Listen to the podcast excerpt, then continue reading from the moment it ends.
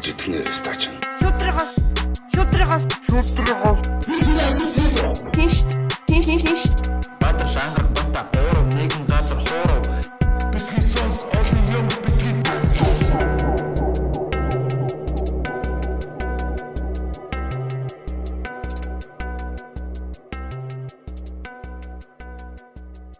За сайн байцгаана уу эрхэм мөндөд битгий сонсогчдоо. Аа манай подкастын 65 дахь дугаар та бүхэнд яг одоо хүрч байна. Та бүхний чихэнд, та бүхний тархинд бид амьсгалж байна. Тэр гэж юм тий. За сайн байцгаана уу манайхаа 12 сар үргэлжилж байна. Одоо ингээд 19 он дуусаад 20 он тий. Цоо шин 10 эхлэхэд бэлэн болоод байна. Гэтэ та бүхэн 19 ондоо 19 оныгоо сайхан инээ төрөөр дүүрэн аа одоо тэ үдэх хэрэгтэй. Тэгээд уусаа тэгж байгаа ах гэдэгт итгэлтэй байна. А гэхдээ хэрвээ та UB Comedy Club-ыг тэ видеог нь үздэг бол манай подкастыг сонсдог бол ирж үзэх юмсан гэж бодож байгаа бол яг энэ 19 оны 12 дугаар сарын 25-наас 30-ны хооронд бид нэр тусгай галзуурх нь 2019 гээд гой тоглолт хийж байгаа. Гацуурхан биш.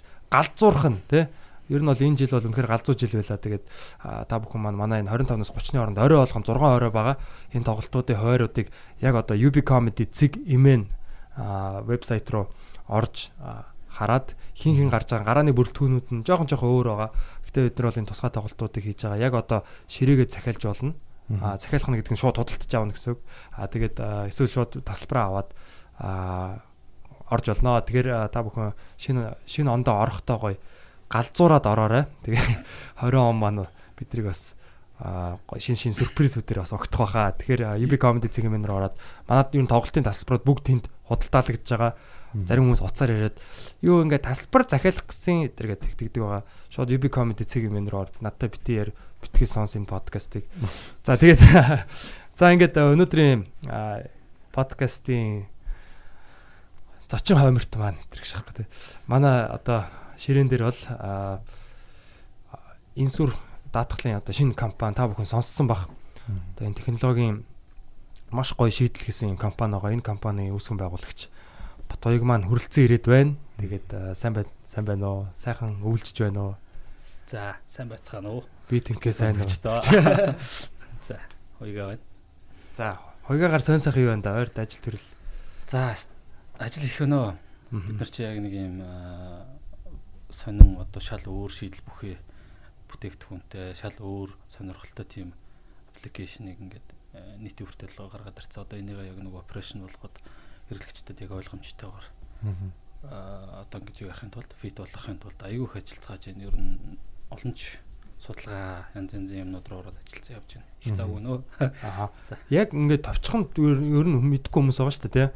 Энэ сур гэдэг одоо энэ аа компани маань яг ямар одоо шийдэл үзүүлдэг юм. Яг яг юу хийдэг компани гэж тайлбарлах. Нэг үйлбэрээр үү? Тэг хэд яг хоёр нь бол за за ойлголттой хүмүүс те. Тийм энэ сурч энэ сур бол одоо Монгол хүмүүс ер нь Монгол садагч юм болгон те хэрэглээ үлдэж штэ ингээд айгүйх ингээд мөнгөөр ингээд зүгээр л ингээд хүнс одоо шатхуун одоо юу юу гэдгийг цахилгаан харилцаа холбоо болбооч ингээд хэрэглээнд их ингээд зарцуулт хийж байгаа. Энэ зарцуултуудаа жаахан ухаалаг зарцуулт хийчих юм бол ерөөхдөө тэрнээс чинь айгүй их бонус оноо олгогддог. Одоо бид нар ингээд дэлгүүр номин монгос юм хад номин бонус гэдэгс одоо U point энэ гэдэг тээ. Тэгэл candy сугалдаг юу red point сугалдаг тэгэл нэг тийм оноонууд аюу их байдаг. Тэр нь бүр ингээд зах зээл дээр ингээд судлаад үзэхээр асар олон тэрбум төгрөгийн тийм одоо хөлтцэн зарцсан оноонд байж байгаа байхгүй. Хүмүүс тэр хаяглагцсан. Бид нар тэр бид нар тэр хаяглагцсан тийм оноо байдаг. Тэнгүүт тэр оноонуудыг бидний бас өөрсдийн анхаарахгүй байгаа нэг зүйл бол эрүүл мэндийн даатгал шүү дээ. Эрүүл мэндийн санхүүжилт. Одоо бид нар ингээл нэг юм өвдөхгүй юм шиг явж явж байгаа л нэг өвдөхөрөө нэг бөөн санхүүгийн хямрал болдог бол тэрлүүн чиглүүлээд хувийн эрүүл мэндийн даатгал авч болдог. Тэр нөгөө оноогоороо хувийн эрүүл мэндийн даатгал авч болдог. Нэгсэндээ мөнгө төлөхгүйгээр за яг хуу жоохон дутуул жоохон мөнгө нэмж хийж болно те.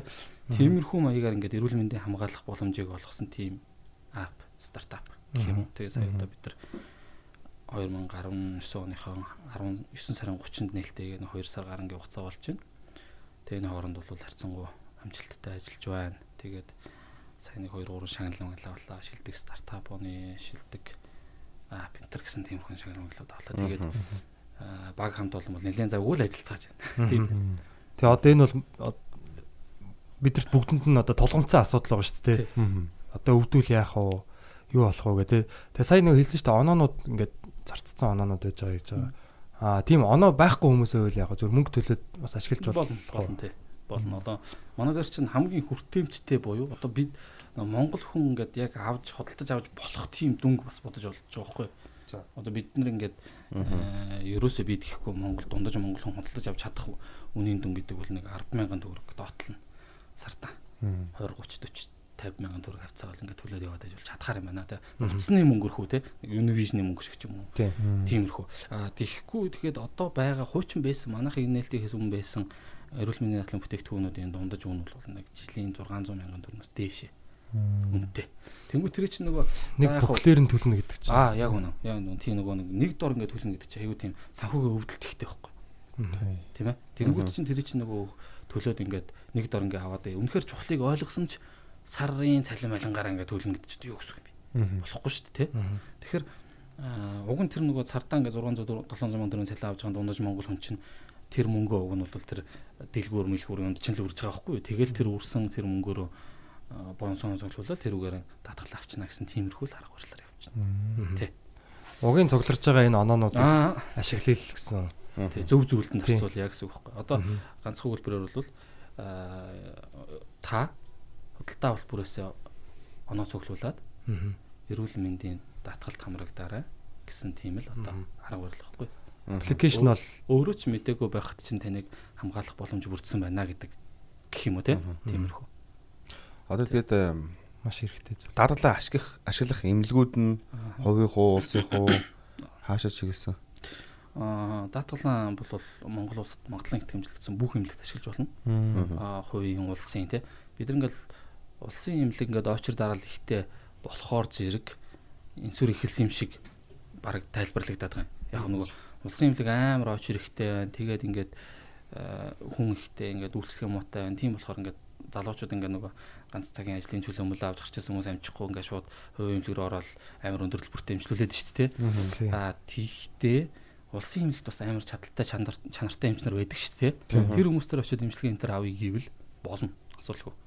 Тэгээд эмчилгээг авчаад дараа нь тэр нөгөө мөнгөн дүнгээр нөхөө алгуур буцаа авчиж болно. Аа шууд төлбөр өгцөлтэй гэдэг эмнэлгүүд байдаг. Монголын хитэн 5 10 чөлөө 20 чөлөө томоохон эмнэлэг манай дээр бүртгэлтэй далайн компаниудтай мань хамтарч ажилладаг. Тэр хэдтэй бол ингээл ороод шууд «А, би тийм даатгалтай ингээд ингээд гээд тэгэхэд окей. Ингээд шууд юунаас нь дүнгээс нь хөнгөлөөд өгнө гэсэн үг. Нийт тэгэхээр 90 дэмлэг гэсэн үг үү? За тэр тоог нь би сайн мэдэхгүй юм би ч. Юу ер нь яг ер нь томоохон Тийм. улсын ч бай, хувийн ч Яг бол нөгөө Монгол Монгол улсад магадлан итгэмжлэгдсэн бүх эмнэлэг гэдэг. аа. Тэгээ одоо нэг зүгээр уламжлалт моламжлалтын барай маринд орчоод төлбөрийн төлөх гэж болохгүй шүү дээ. А тийм ээ тийм. Бүр яг тийм л байгаа. Тэрийг л зөв. Аа сонирхолтой. Аа тэгээд аа, одоо бол энэ сүр аппликейшн бол хүмүүс суулгаж болохоор Apple Store юун дээр. Google Play Тий.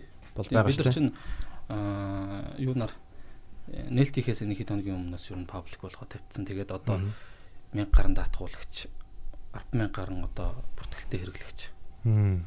20000 орчим одоо дата болттой. Ерөөхдөө нэг хэсэгтээ бол энэ хайлт гэдэг категори дотор нэг төр явчихсан. Одоо жоохон ажиллацаа гэж магадгүй. Тэгээ ер нь нэг тиймэрхүү явж байгаа. Тэгээд аа, Монгол улс чи өөрөө нэг хувийн эрүүл мэндийн даатгал аяйгүй өгж байгаа улс ч тий. Тэнгүүтээ хувийн эрүүл мэндийн даатгал болохоор аа, одоо сүүлийн 20 хэдэн жилийн хооронд 10 мянган харилцагчтай л баггүй. Угаасаа Монгол улс. Тэнгүүтээ тэрнийх нь нэг 4 5 мянган оюутлогоо молгоо ч юм уу тий. Уурхаа муурхаа тиймэрхүү байдаг байхгүй. Тэнгүүт бид нар гарчрангүүтээ дахиад юугаан capacity-гээ дахиад 1000 хэдэн зугаар нэмчингүүт чинь 10 гаруй хувиар scale up хийж байгаа тийм үйл явц болоод өнгөрч байгаа. Гэтэ 10 мянга гэдэг ямар бага тав вэ? Тийм. Монгол улс чи одоо 3 сая одоо 300 мянган тий хүн амьдарч штэ тий Монгол улсын иргэд. Тэгсний тэрний 10 мянга гэдэг чи одоо юу гэсэн үг вэ тий? Босд нь бол даатгалгүй ер нь улсын даатгалаар Тийм. Улсын байгаа. найдцсан л яваад байгаа. Улсын даатгал нь өөрөө яг нөгөө м, зорилт бүлэгтэй бол сайн ажиллаж байгаа шүү дээ. Одоо жишээ нь төрөх өндөр настан хөгжлийн бэрхшээлтэй иргэд мэрэг те тэдэртээ бол сайн л ажиллаж байгаа л да. Хүүхэд мөхөд Тийм тийм тийм тийм яг зөв. Тэг яг 100000 гэдэг бол угаасаа айгүй хөгжөөгөө тоо нөгөө би яриа нэхэн ч гэсэн хэлсэн те нөгөө хувь хүн ингээ шууд дангаар ингээ авах амар боломж байгаагүй. Бага гэхдээ айгүй хэцүү гэ бүр UB comedy club-аар гэдэг ч юм уу ингээд нэг юм байгууллагаараа энэ төр авдаг тийм э, авахлт тийм боломжууд байхгүй нөгөө эрсдлээ жигэд архах гэдэг байтал. Тий. А тэгээд тэгхгүй бол нөгөө дадлан компанид ч бас ашиггүй болчихно л тоо. Нөгөө э, магадлал бүхий итгээд очиод атгуулчих واخгүй. Аа. А тий ингээд паблик тавьчихаар. Тийм ээ. Магадлал бүхий би нэр өвдөж магадгүй шүү гэсэн нөхөр очиод атгуулчих гэдэг байхгүй. А манайх болохоор нөгөө оноон суурилчаар аа э, оноог чинь нөгөө магадлал байхгүй тараачих юм чинь. Аа. Оноон суурилчаар ерөөхдөө за яг авах үйлдэлийг эргэлж хийж байгаа ч гэсэн ерөөхдөө тархалт нь бол харьцангуй тийм юу аа, магадлалын онолоор бол тэр нөгөө тийм масар тараачих байгаа учраас харьцангуй эрсдэл багтаа эрсдэл юугаа тараачих. А Тийм, тэр юугаан тарааж иж үнийг хямдруулж байгаа шүү дээ. Тий. Тэгээ манайхын юунд тэ яг нэг э, бас мэдлэг бизнес сайн мэдэхгүй л дээ.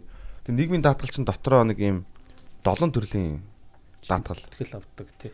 Долон төрөлд хуваагддаг юм шүү. Нэг нь л эрүүл мэнд юм биш үү те. Тэгээ Нөгөө хэд нь одоо бид нар нийгмийн уус төлж байгаа шүү байгаа. Тэр дотор эрүүл мэндийн давхар одоо төлөгдөж байгаа юм нэ давхар э, дахиад э, төлнө гэсэн үг үү эсвэл тэр цаана яана гэсэн үг үү? давхар төлнө гэсэн үг л дээ. Одоо Хоёр давхар төлнө гэсэн үг шүү аахгүй. Тэр чинь улсын нөгөө үүрэг татвар шүү. Тэр нь хууль- баг арай татвар гэж хэлж байгаа. Тэр нь бол хууль аахгүй. тий Нийгмийн- хууль гэдэг нь одоо тэгэл ер нь Тэгээ бодлоо шүү. Тий. Улс өөрөө хүчээр авчих байгаа байхгүй. Байгууллагаас нэг тал хувийн иргэнээс нь өөрөөс нь цалин дээрээс нь тал хувийн ингээд тодорхой хувийн ингээд авчих байхгүй.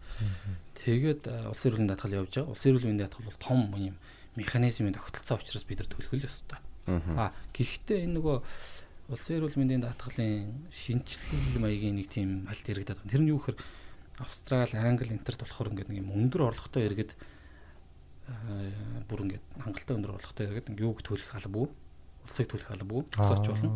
Тэнгүүтээ хувийн эрүүл мэндийн даатгал авах боломжтой байдаг ч юм уу те. А манад бол тийм байхгүй шүү дээ. Хитэн төгрөгийн Бүгд. цалинтай байсан хамаагүй чи зүгээр. Яг л 10 10.1 нөгөө хэдэн хувь те. Тэрийг ашиглахгүй байсан болох заавал төлж идэг тийм ээ. 11.5 билүү те 11.5-аас одоо нэмэгдэнэ гэдэг байгаа шүү дээ те. Тэгээ тэр бол яг нөгөө за ажил олгогчийн хувьд бол бас одоо ажил олгогчийн ажил ажилтан ч гэсэн энэ бол яг үнэхээр хэцүү. Би одоо сар болгон маах ч одоо 28 9 хүнтэй юм уу та. Тэгээд яг нийгмийн даатгалын тайлангаа хараад ингээ жоохон нулимс урсдаг байхгүй. Тэ яг энэ яг эцсийн эцэст яг энэ энэ хүн өвдлөө гэхэд яг сард хэдэн сая сая төгрөг хүртэл даатгал идэлж байгаа юм те. Яг Улсын дээр ч амар гоё нэг юм юу байна л да. Одоо бид нар чи стартап шүү дээ, тэ. Инсүр стартап. UB comedy гэсэн би стартап гэж ойлгодог байхгүй. Тэгэхэд амар гоё юм стартап байхгүй. Тэнгүүт стартап бизнесийг Монголд ингээд дэмжиж ингээд хөгжүүлэх юм бол хөгжүүлэх хэрэгтэй. Ингээд стартап бизнесийг татвараас чөлөөлнө, мөлөөлнө гэдэг тийм уулын нэг тийм хууль заалт байгаад байгаа. А гэхдээ тэр нэг юм төрийн судалгааны, модалгааны нэг юм хүүгийн залттай одоо манай хоёр орохгүй тийм залттай байхгүй. Тэгээ манай басны 20 хэдэн хүнтэй. Стартап гэдгийг яг юугаар тодорхойлоод яг байна те. яг тэрийг би хэлэх гээд байхгүй. Манай хоёр орохгүй тийм залт. Тэнгүүд манайхны 20 хэдэн 20 хэдэн хүнтэй бид хоёр манай хоёр компани хэлээд нэг 60 хүнтэй байгаа шүү дээ. 60 маран гарan ч юм уу тийм. Тэнгүүт 60 хэдэн хүний нийгмийн даатгал, эрүүл мэндийн даатгал, татвар матвар төлж байгаа мөнгө бол бага биш байхгүй. Угаасаа. Уг нь энэ мөнгөөр бид нэр одоо ингээд нийгэмд ингээд ойлголтоо улам сайжруулад, бизнесүүдтэй дэм болоод, залуучуудаа урамшуулад ингээ явсан бол маш шин хэрэгтэй байхгүй. Яг энэ шиг стартап гэж энийг хэлнэ гэдгийг маш зөв томьёолмор гоё. Бид рүү нь хөөцлөж үтсийн тэрийг болохгүй юм билэ. Угаасаа нөгөө нэг тэр нөгөө шинжлэх ухааны академиудынхаа дэргэд байдаг нэг жижиг жижиг институт байдаг шүү дээ. Тэднэрийг л ер нь татвар матвараас өнгөлөх зорилготойгоор гаргасан юм уу гэлтэй тийм одоо юмнууд байлаа. Тэгээ ер нь одоо ингээд жижиг дунд бизнестэй одоо дөнгөж эхэлж байгаа аж ахуй нэгжих юм уу да стартапыг одоо монголоор тий Жидүү гэж тэгж байгаа. гарааны бизнес энтер гэж тий нэрлэдэг байгаа шүү дээ. Тэгээ ер нь аж ахуй нэгж тий. А тэгэхээр энэ аж ахуй нэгжүүдийг ер нь бол их одоо тийм янз бүрийн татвараар ч юм уу ингээд бас хөрхэн одоо татварлаад байгаа байхгүй юу. Тэгээ ингээд тэ- тэр дүнг харангууд энэ энэ мөнгийг би буцаагаад бизнес рүүгээ хөрөнгө оруулж исэн бол одоо бүр ч илүү ирээдүйд татвар төлөх тийм одоо бизнесийг босгочих юм бэлүү те. Тэгэхгүй сар болгон ингээд энийг хасч ийн гэдэг бол маш их юу тэгээ цаанаа харин тэр зарцуулалт нь хэр байгаа вэ? Үр өгөөч нь хэр байгаа? Тий. Яг одоо ингээд бид нэр ингээ өвдөж яхад бол улсын эмнэлэг дээр очиод тэгээ одоо 2 сая төгрөг хүртэлх гэлөө те даатгал. Тий. Тэгэхээр бас жоохон Манай бүтээгдэхүүн ч юм бол 10 саяас дээшээ уг нь бол нөхөл гуруутай байгаа шүү дээ. Юу улсын эрдэнэ даатгалаас барах хамаагүй илүү айтайхан бүтээгдэхүүн байхгүй ороод харах юм. Тэгээ яг хуу тус болохгүй бол гай бол бослоод байхгүй нэг ингээл байчмаар л байгаа юм л да улсын зарим юм уу тий. Гэтэ яг тэгж ууд шүүмжлэх нь хаашаа тэгж гоншгонх нь хаашаа одоо боли өөр юм эри тий. Гэхдээ мэдээж эний чи яриад одоо ягаас засгаас өөр аргагүй энэ тий. Тийм чи болохгүй юм. Нэг хувийн компани гарч ирээ бүхэлдээ улсын тэр эрүүл мэндийн даатгалын юуг ингээд юу харагдуулаад тахаар чаа сонирм өстэй тий. Тэгэхээр яг ингээд хүмүүс хараад ингээд яагаад тийм байгаа гэсэн бодол бас төрж ийн л та ер нь бол. Тийм тэгээд бас стартап компани гэж юм те.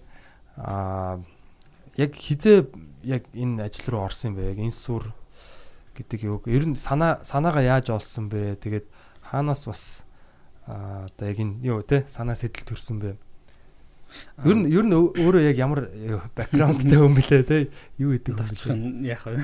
Тэ. Story telling. Би хэдэн он төрсөө гэж А мэрэгжил болохоор юу вэ? Би ч программист хүн байхгүй юу? Программист тэгээд яг хөө мэдээллийн аюулгүй байдлаар цаашаа жоохон гүнзгэрсэн. Аа тэгвэл их зүгээр нь жоох явсан. Тий. Тэгээд сурж явах үедээ гитэмсийн программын хэмжээ сурж байсан. Аа тэгээд сурж явах үедээ бол юуг MCS Group-ийн MCS.com гэдэг төвчөн байсан. Одоо Unitel биш Univision-гээ болцсон байгаа шүү дээ. ISP гол тэрийг нөгөө байгуулах гэх юм уу одоо тэр багтхан нэг жижигхэн волонтер волонтер тэгэл нэг юм дадлагч модлагч байж илаа л таах. Тэгээ яг тэр үед би нэг юу мэдэрсэн юм аа. Нэг юм шин юмыг хүмүүст хүргэх ямар зовлонтой юм бэ гэдэг мэдэрч байгаа юм. Тэр үед чинь нөгөө юу чинь Univision гэдэг юм чинь цоо шин байгаа шүү дээ. Аа тийм ээ. Одоо юу гэдгийг гурван үйлчлэгээ гэдэг тэнгүүтээ аа мангар үнэтэй. Үнэтэй ихгүй тий 30 мянга 40 мянга тэнгүү чинь нөгөө хуучны арга барилаар бол нөгөө юм 21 инчийн зурагтай бол нэг юм анти ингээл халцаалгал үздэг. Тэр тийм хүмүүс чинь аа телевизэд 30 40 мянган төгрөг төлнө гэхээр өөрсөн нөгөө түрүүний хэлдгэр нөгөө санхүүгийн өвдөлт яваад байгаа. Тэгээ нөгөө аналогийг унтраан тоон технологи руу шилжин мэлжин гэдэг нь чинь бүгд шок бол амар хэцүүсэн дэл. Тэгэхэд тийм шинэ үеийн нэвтрүүлэн гэдгийг айгүй үзчихэд байжгаад тэндээсээ шууд э, төрийн албанд орсон л доо. Төрийн тусгай албанд орсон. Төрийн тусгай хамгаалтын газар гэдэг. Технологи ерхий газрын даргын дэрэг техник албат. Тэнд орж ажиллаад цэргийн одоо зохион байгуулалтаар ажилладаг тийм боглох тий. Тэгээ тэнд хэсэг мэдээллийн хэлэх байдал холбоо сүлжээ мэдээллийн технологийн ингээл янз янзын л инженерчлэлийн ажлууд дээр орж ажиллаж явж байгаад янз янз зээл юм. Цэргийн зохион байгуулалттай хийсэн байна шүү дээ. Тий. Тэгээд тэнтэй байхад нөгөө нэг юм эрүүл мэндийн жижиг жижиг асуудлууд ингээд гарч эхэлсэн. Эрүүл мэндийн хувийн одоо өөрт өөрт надад. Тэгээд тэрийг бол би ингээд өөрөө ингээд ийм одоо юугаар өөрийг ингээд хар зоригоор давж байгаа байхгүй юу нэгсэндээ. Аа. Зардал мартлын өөрөө гаргаал те. Тэгэл нэлээд өхөрламсан шүү дээ. Залуу чи юу байгаал зарцуулж шүү дээ. Тэгээд яг хөө тэгээд тэр бол нэг тийм тухайд бол нэг тийм зовлон гэж бодохгүй өнгөрч байхгүй. Аа тэгээд саяхнаас 17 он хавцаанс юм уу? Бас нэг багын найстайгаа ярьсан чинь манай хүн бас яг тийм эрүүл мэндийн нэг юм туулаад гараад ирчихгүй. Тэгээ хоёлаа хоорондоо ярьж байна. Гэхдээ за хоёлаа ингээд давчлаа те. Яг бай жижигхэн эрүүл мэндийн юм тулгуурлаа хоёлаа ингээд яаж хагаад даваа гараад ирчихлээ. За тэгвэл дахиад одоо Монгол хүн дундаж нэр Бат Эрдэнэ шүү дээ дундаж нас 27 энэ тэгээд дундаж Батэрдэн тэгвэл яа давах вэ? Болох уу? Давах уу? Гэ тэгээд ингээ хоорондоо яриад. Ер нь бол давах шинжгүй. Одоо нөгөө нэг одоо Оскагийн зээл, мэйл тэр тавж байгаа цалин мал ер нь бол хэцүү. Монгол ер нь хутлаа штэ. Нэг 10 сая төгрөг 20 сая төгрөний л эрүүл мэндийн асуудал тулгархад ер нь бол ихэнх нь л гууж төөн тийм ээ. Тэр бол тэр бол ялч үнэн байхгүй. Бид нар тулгараагүй бид нар өөр дээр мэдрэхгүй болохоор ингээд нэг тийм сериозыг бодохгүй байхгүй. Яг өөр төр чи ингээд тулгарч ийнгээ бодох юм бол амар муу ёр гал ингээл те мод модогш мөгш. Чи тулгарчлаа тэгвэл яах юм? Тийм шүү дээ. Бараг боломжгүй байгаад байгаа байхгүй. Тэгэнгүүт тэрийг давах тийм энэ бол ингээд тогтолцооны гажууд л байна. Энийг ямар нэгэн байдлаар өөрчлөё гэдэг юм хооронд ярьж байгаа. За окей. Яаж хийх вэ? Тэгвэл манай хүн болохоор нэг юм нөгөө статистик даатгал санхүү суурьтай хүн байсан байсан уу? Бага. Тэгээд нөхөр болохоор зэрэг ийм даатгалын одоо ийм давхар тогтолцоо хөгжүүлье. Тэгээд ингээд хүргэж болно энэ төр гэдэггүй. Тэнгүүт нь тэрийг нь ингээд нөгөө хүртээмжтэй өргөхийн тулд би технологийн шийдэл мэдэл санал болгоод ингэж ингэж болно. Ийм оноо моноо байж болно энэ төр янз юмраа энийг технологийн тусламжтайгаар шийдэж болно болно.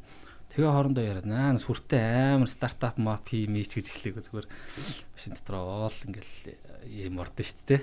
Тэгэл суугаал юм яриад ганц пим уугаал юм ярьж сууж байгаа л тэгэл ингээл тэрийг ингээ найруулж явж байгаа л тэгээ нэг заа ер нь нэг энийг бол хий. Ашиг харагдахгүй байхгүй. Шигэрс харагдахгүй байхгүй. Жохоо харагдана. Яг нэг юм цалин тавих шиг харагдчихвал хийчихье гэж бодлоо. Тэгэл үтсэн л дээ төсөл бичгэл. Тэгэл хоёул нэгнийхээ ажил дээр хоноол, нэгнийхээ гэрт хоноол те. Хэд хоног хийгээл цаас боловсруулаад. Тэгэл тэрийг нэг нэгтгэж аваад юу яасан. За ингээд бизнес хийх гэдэг үзхүүгээл тэгэл хүнтэй уулзаал их алдаа гаргаж байгаа юм л та тийм урд нь битэр жоохон хамтдаа бизнес хийх зөндө алдсан байсан бол харьцан гайгүй. Тэгээд туршлагатай үзэхгүй. Тэгэл за ингээд ингээд хийгээл найруулаад 18 оны 10 сарын 18-нд компани цаасан дээр бүртгүүлээл. Тэгэл тэрэн дээр хөрөнгө оруулалт цуглуулаад анх эхлээл компани нэг 400 сая төгрөгөөр үнэлье гэж үзэл. 400 сая төгрөгөөр шүү нийтд нь тийм тэгэл жоохон жоохоноор нэмэгдүүлэх гэж бодож байгаа за ашиг шиг 500 сая өрөөлчээ гэж үзэл. Тэгэл нэг анжил инвест жоохон мөнгө аваад тэрүүгээр ингээл юу ягаал прототип хийгээл одоо нөгөө юм загвар. Яг компани эхлэхээс өмнө л бүтээгдэхүүнээ хөгжүүлэн хөгжүүл судалгаа малгайгаа хуваар ш тойлаа. Тэнгүүтээ нөгөөдхийг ингээл хийгээл. Тэгэл нэг одоогоос бараг жил гарна ингээл юм гэсэн үг ч тийм. Тэгэл нэг хэсэг зүтгүүлээл 19 оны 1 сард эхний хөрөнгө оруулалтууд аваад компани үнэлгээгээ нэг 1 сая доллар орчим руу авчраад. Тэгэл яг хөө тэр нөгөө тэр хооронд бол амьдралаа гаргуунд нь гаргаж хамаагүй байдгаараа зүтгэж тэрийг сайн хийх хэрэгтэй байхгүй. Тэр бол хамгийн чухал үе байхгүй те. 3 дөрүлх нэг шүү дээ тэгэл зүтгэх нь ерөөсөн ингээл чанартай бүтээгдэхүүн. Офстер очил тухайн үед яг 11 сарын 2-нд нөгөө M space гэдэг одоо манай байдیں۔ Central Tower 13 давхарт тэр shared office-ыг нээжсэн юм. Тэгээд яг тэр дэс давхцчлаа шууд энд ч ороо суучиг орж суугаал тэгэл тэндээ ингээд суусар одоо манайх одоо shared office-ийн баг идэв юм чи баг хамгийн том нөхгүй. Тэгээд тэгэл ерөөсөн суусаргаал компани үнэлгэж гайгүй боллоо. Бүтээгдэхүүн хөгжүүлэлттэй чигүүл програм хэмжээ хөгжүүлэлттэй чигүүл архитектур зохион байгуулалт гайгүй гэл явж явж байгаа л тэгэл зуны туршид ноцолдож байгаа л нэг 7 8 сарын авцаа. За одоо дахиад нэг юу яана гэл хөгжүүлэлтүүдээ арай гайг болгочлоо. Одоо нээлт рүү орти хөрөнгө оруулалтуудаа нэмчихгээл. Тэгэл хөрөнгө оруулалтын тэр нэмээд нэг бид нар нэг явж байгаа л 9 сарын 30-нд нээлт хийлээ штэ. On the production, on батах энэ төр найруулад.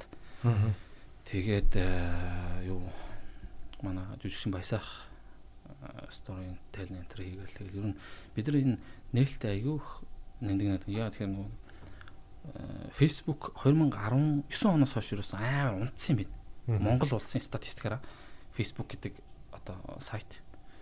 Одоо ингээд бүр ингээд асар сүрэг болцсон 2 минутаас дээш контентийг үздэггүй болцсон амар юм унтсан явж нь. 15 минутаас дээш доктортой үзэлттэй анхны контент ороод ирсэн байхгүй. Бид нар ч яг нь Bloomberg, Eagle энтрээр шууд явсан л та. Гэхдээ яг сошиалар нэлээх явсан олон чаналуудаар. Тэнгүүт Facebook-ээс энэ төр бас манаар нь холбогдож ирсэн юм байгаа. Та нар бол одоо баг 99% эерэг реакшнтай амар өндөр үзэлттэй видео хийжлээ. Та нар юу ичвэ? Холбогдсон холбогдсон гэсэн тийм байгаа. Тэгээд одоохонд нөгөө цаас мас уулаг болохоор би нэг амар дэлгэрэнгүй яриад тавтлаа.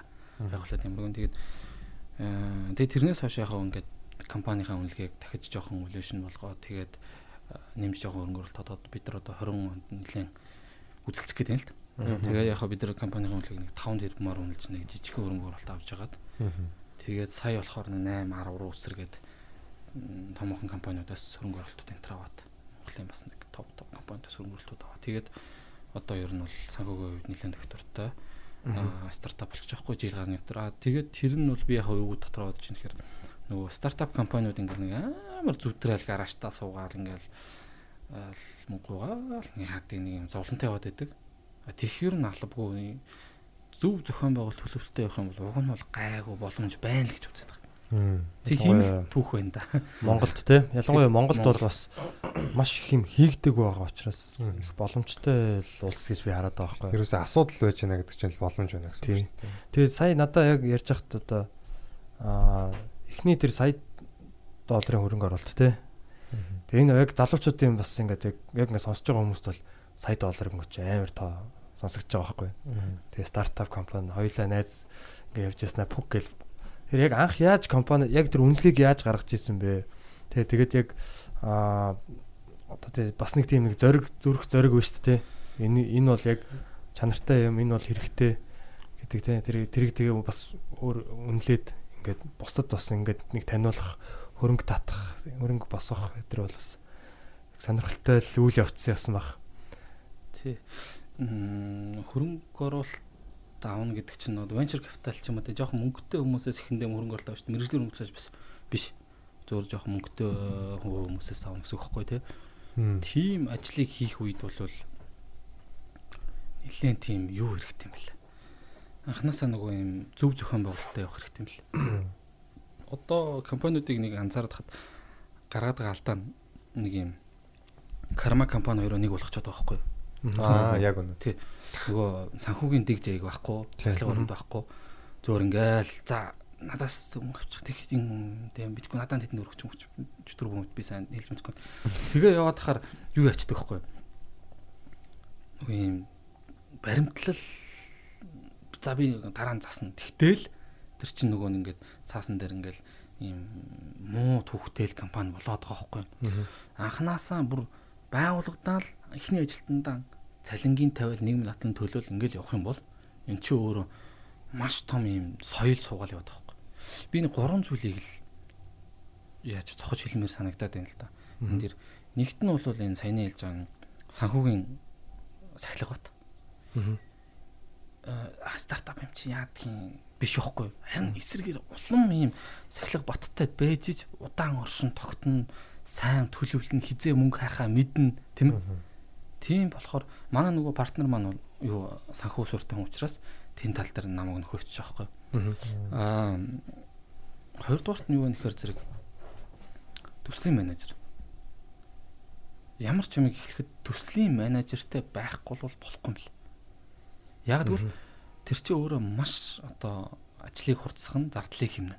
Яг тэгвэл бид нар ингээл аа санаагараа за тэрэ тийм ич ангаргаа тийм ич бата тийм ич мич ингээ яваад харчин зэрэг яг нэг юм үр дүн чаанагаан хийгээ дууссан ч юм уу дахиад засах ч юм уу засахгүй ч юм уу ингээл салан задгаа юм яваад байхгүй. Тэнгүүт ингээд Ажлаа нөгөө яаж чадахгүй бүр тэгээд энэ хийсэн хийгээгүй те нэг тэр юу аахгүй те зохион байгуулалт. Тий.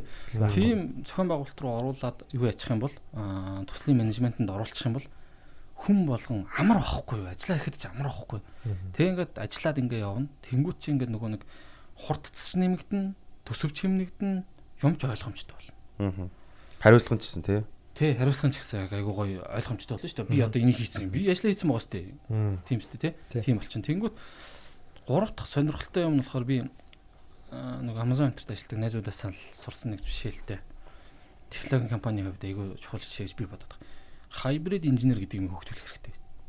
А тэр нь юу гэсэн үг вэхээр аа программист мөртлөө ч үт юм уу те. Технологийн хүн мөртлөө энэ талтаа давхар ингээд нэг маркетинг, sales, mails, call хэрэгжүүлсэн юм шиг байнгын координат хийж ажилладаг хүн. Нэгийг бий болох хэрэгтэй. Болж бол эмхтэй хүн. Тэгээд тэр нь яах яадаг гэхээр тэр нөгөө юу чинь компани чинь дотоод координатыг гоё хийж өгдөг байхгүй. Одоо тэр инженерийн баг, маркетинг одоо юуны баг хоёрыг Тимүүдийн ийм ойлголцлыг чинь нэмж өгдөг байхгүй. Оо би селсийнхэнтэй яриахаа мартчих гэдэг юм байх юм болчихгүй. Аа. Тим юмнуудыг ингээд нэмэхэрт би тэгэхээр энэ гурван зүйлийг бол стартапуудад бол хэрэгжүүлээсэй л гэж бодож байна. Hybrid engineer гэсэн. Hybrid. Hybrid engineer. Төрөс шиг. Тэгж. Тэгээ одоо хоёр юутай холимог инженер гэх юм. Сонирхолтой. Тий. Бас тий. Энэ нөгөө юу юм бэлээ?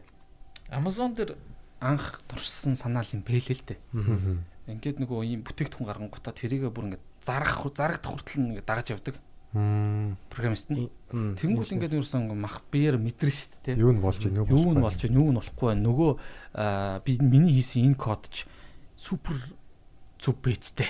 Энэ буруу бэжтэй гэдгийг бүгдийг ингээ мэдрэ мэдрэ авчиж байгаа байхгүй. Тий. Тэгээ анх эхлэхдээ дөрүлээ байсан гэсэн тий. Хоёлаа.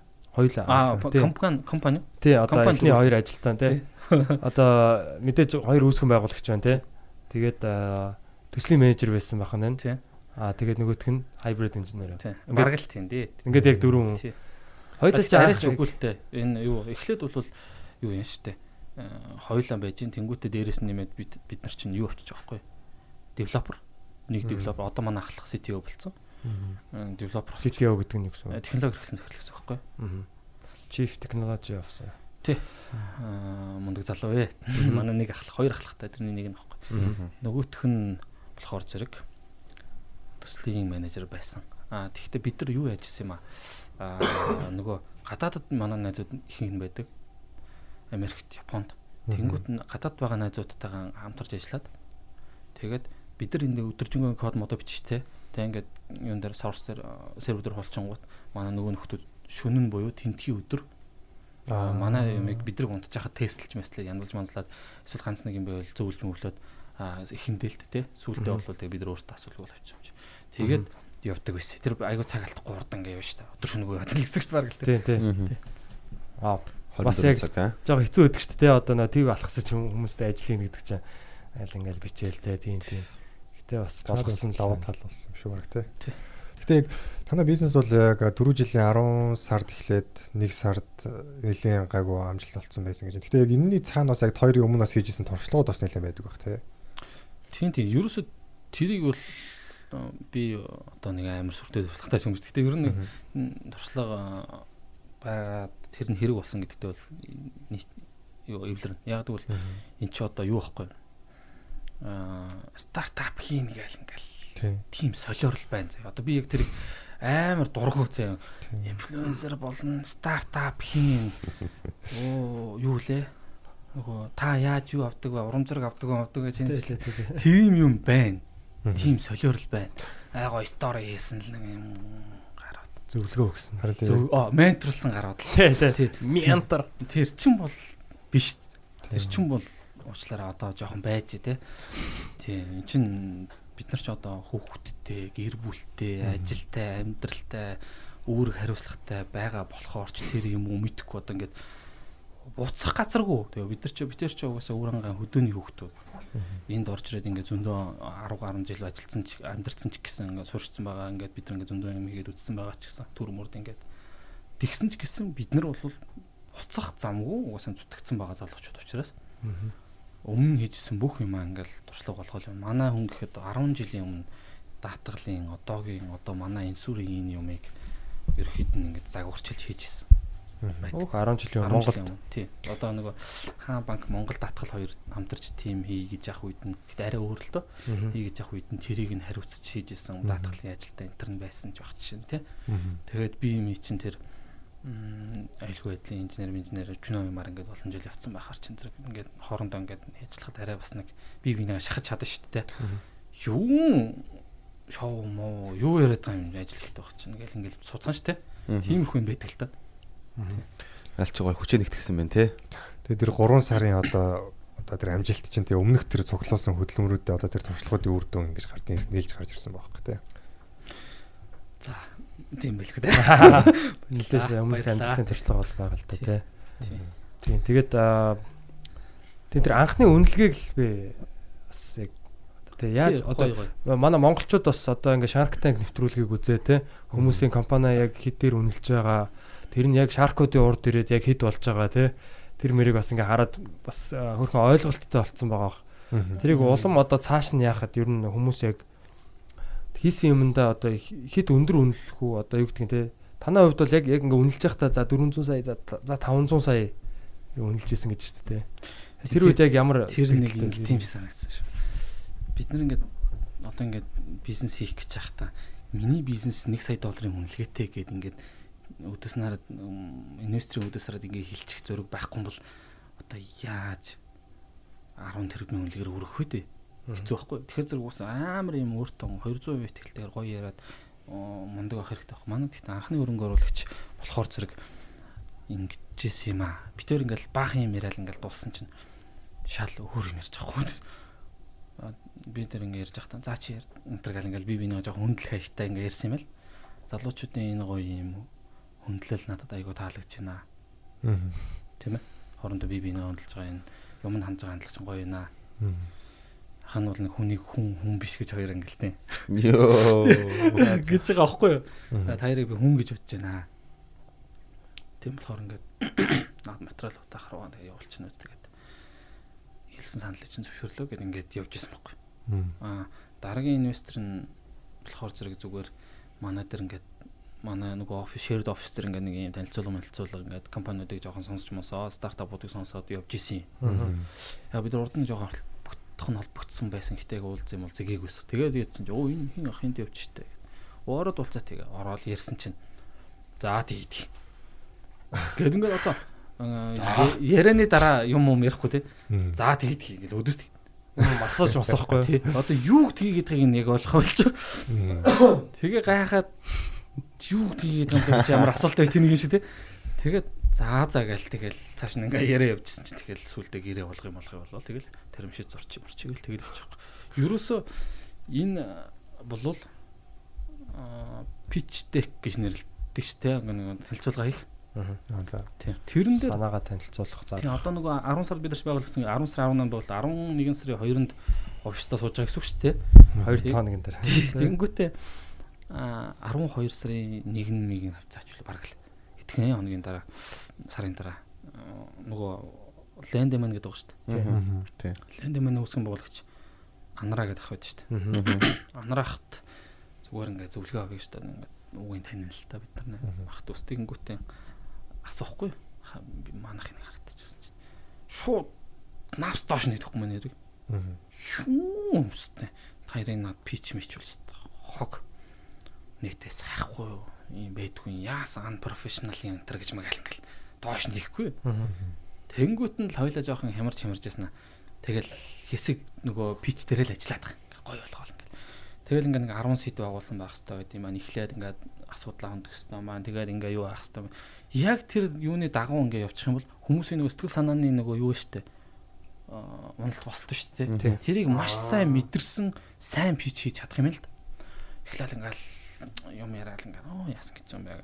Сүултээ ингээл гоё болгож болгоо яадаг юм те ингээл тэгж мэгэл ингээл яадаг мундаг пичийг ингэж бэлдэж сурдсан байлээ. Тэгэхээр пичийг бол үнэхээр сайн бэлдэж сураад тэрэндээ 200% ихтэйгээр санхүү манхүүгийн тооцоол нь маш сайтай, бичиг цаас маш сайтай, гэрээ контракт нь цаасан дээр бууцсан тийм байх хэвээр. Бид нар ч байгууллагууд онгодоо шууд хууль зүүн зөвлөх хүчний компани хөссөн шүү дээ.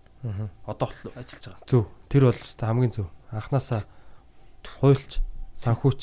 Тий. Тэг Тэгжиж- энэ зүйлүүд Тэгжиж тэр чинь нөгөө нэг юм профешнл харагдаж. Мгм. Тэгжиж тэр чинь Бичиг би- цаасан Миний компани сая долларын үнэлгээтэй, миний компани 10 тэрбум төгрөгийн үнэлгээтэй гэж ярих нүүртэй болно шүү дээ. Тэрнээс биш би би авчиг явж хийдэг энэ хийдэн хүн өмсөн өмсөн тэр бодлаа шүү дээ тийм ээ.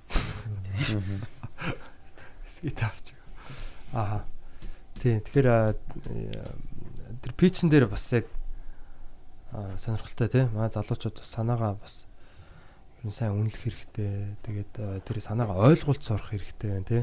Тэгэд ойлгуулсны дараа бичиг заасан бэлэн байх хэрэгтэй тий.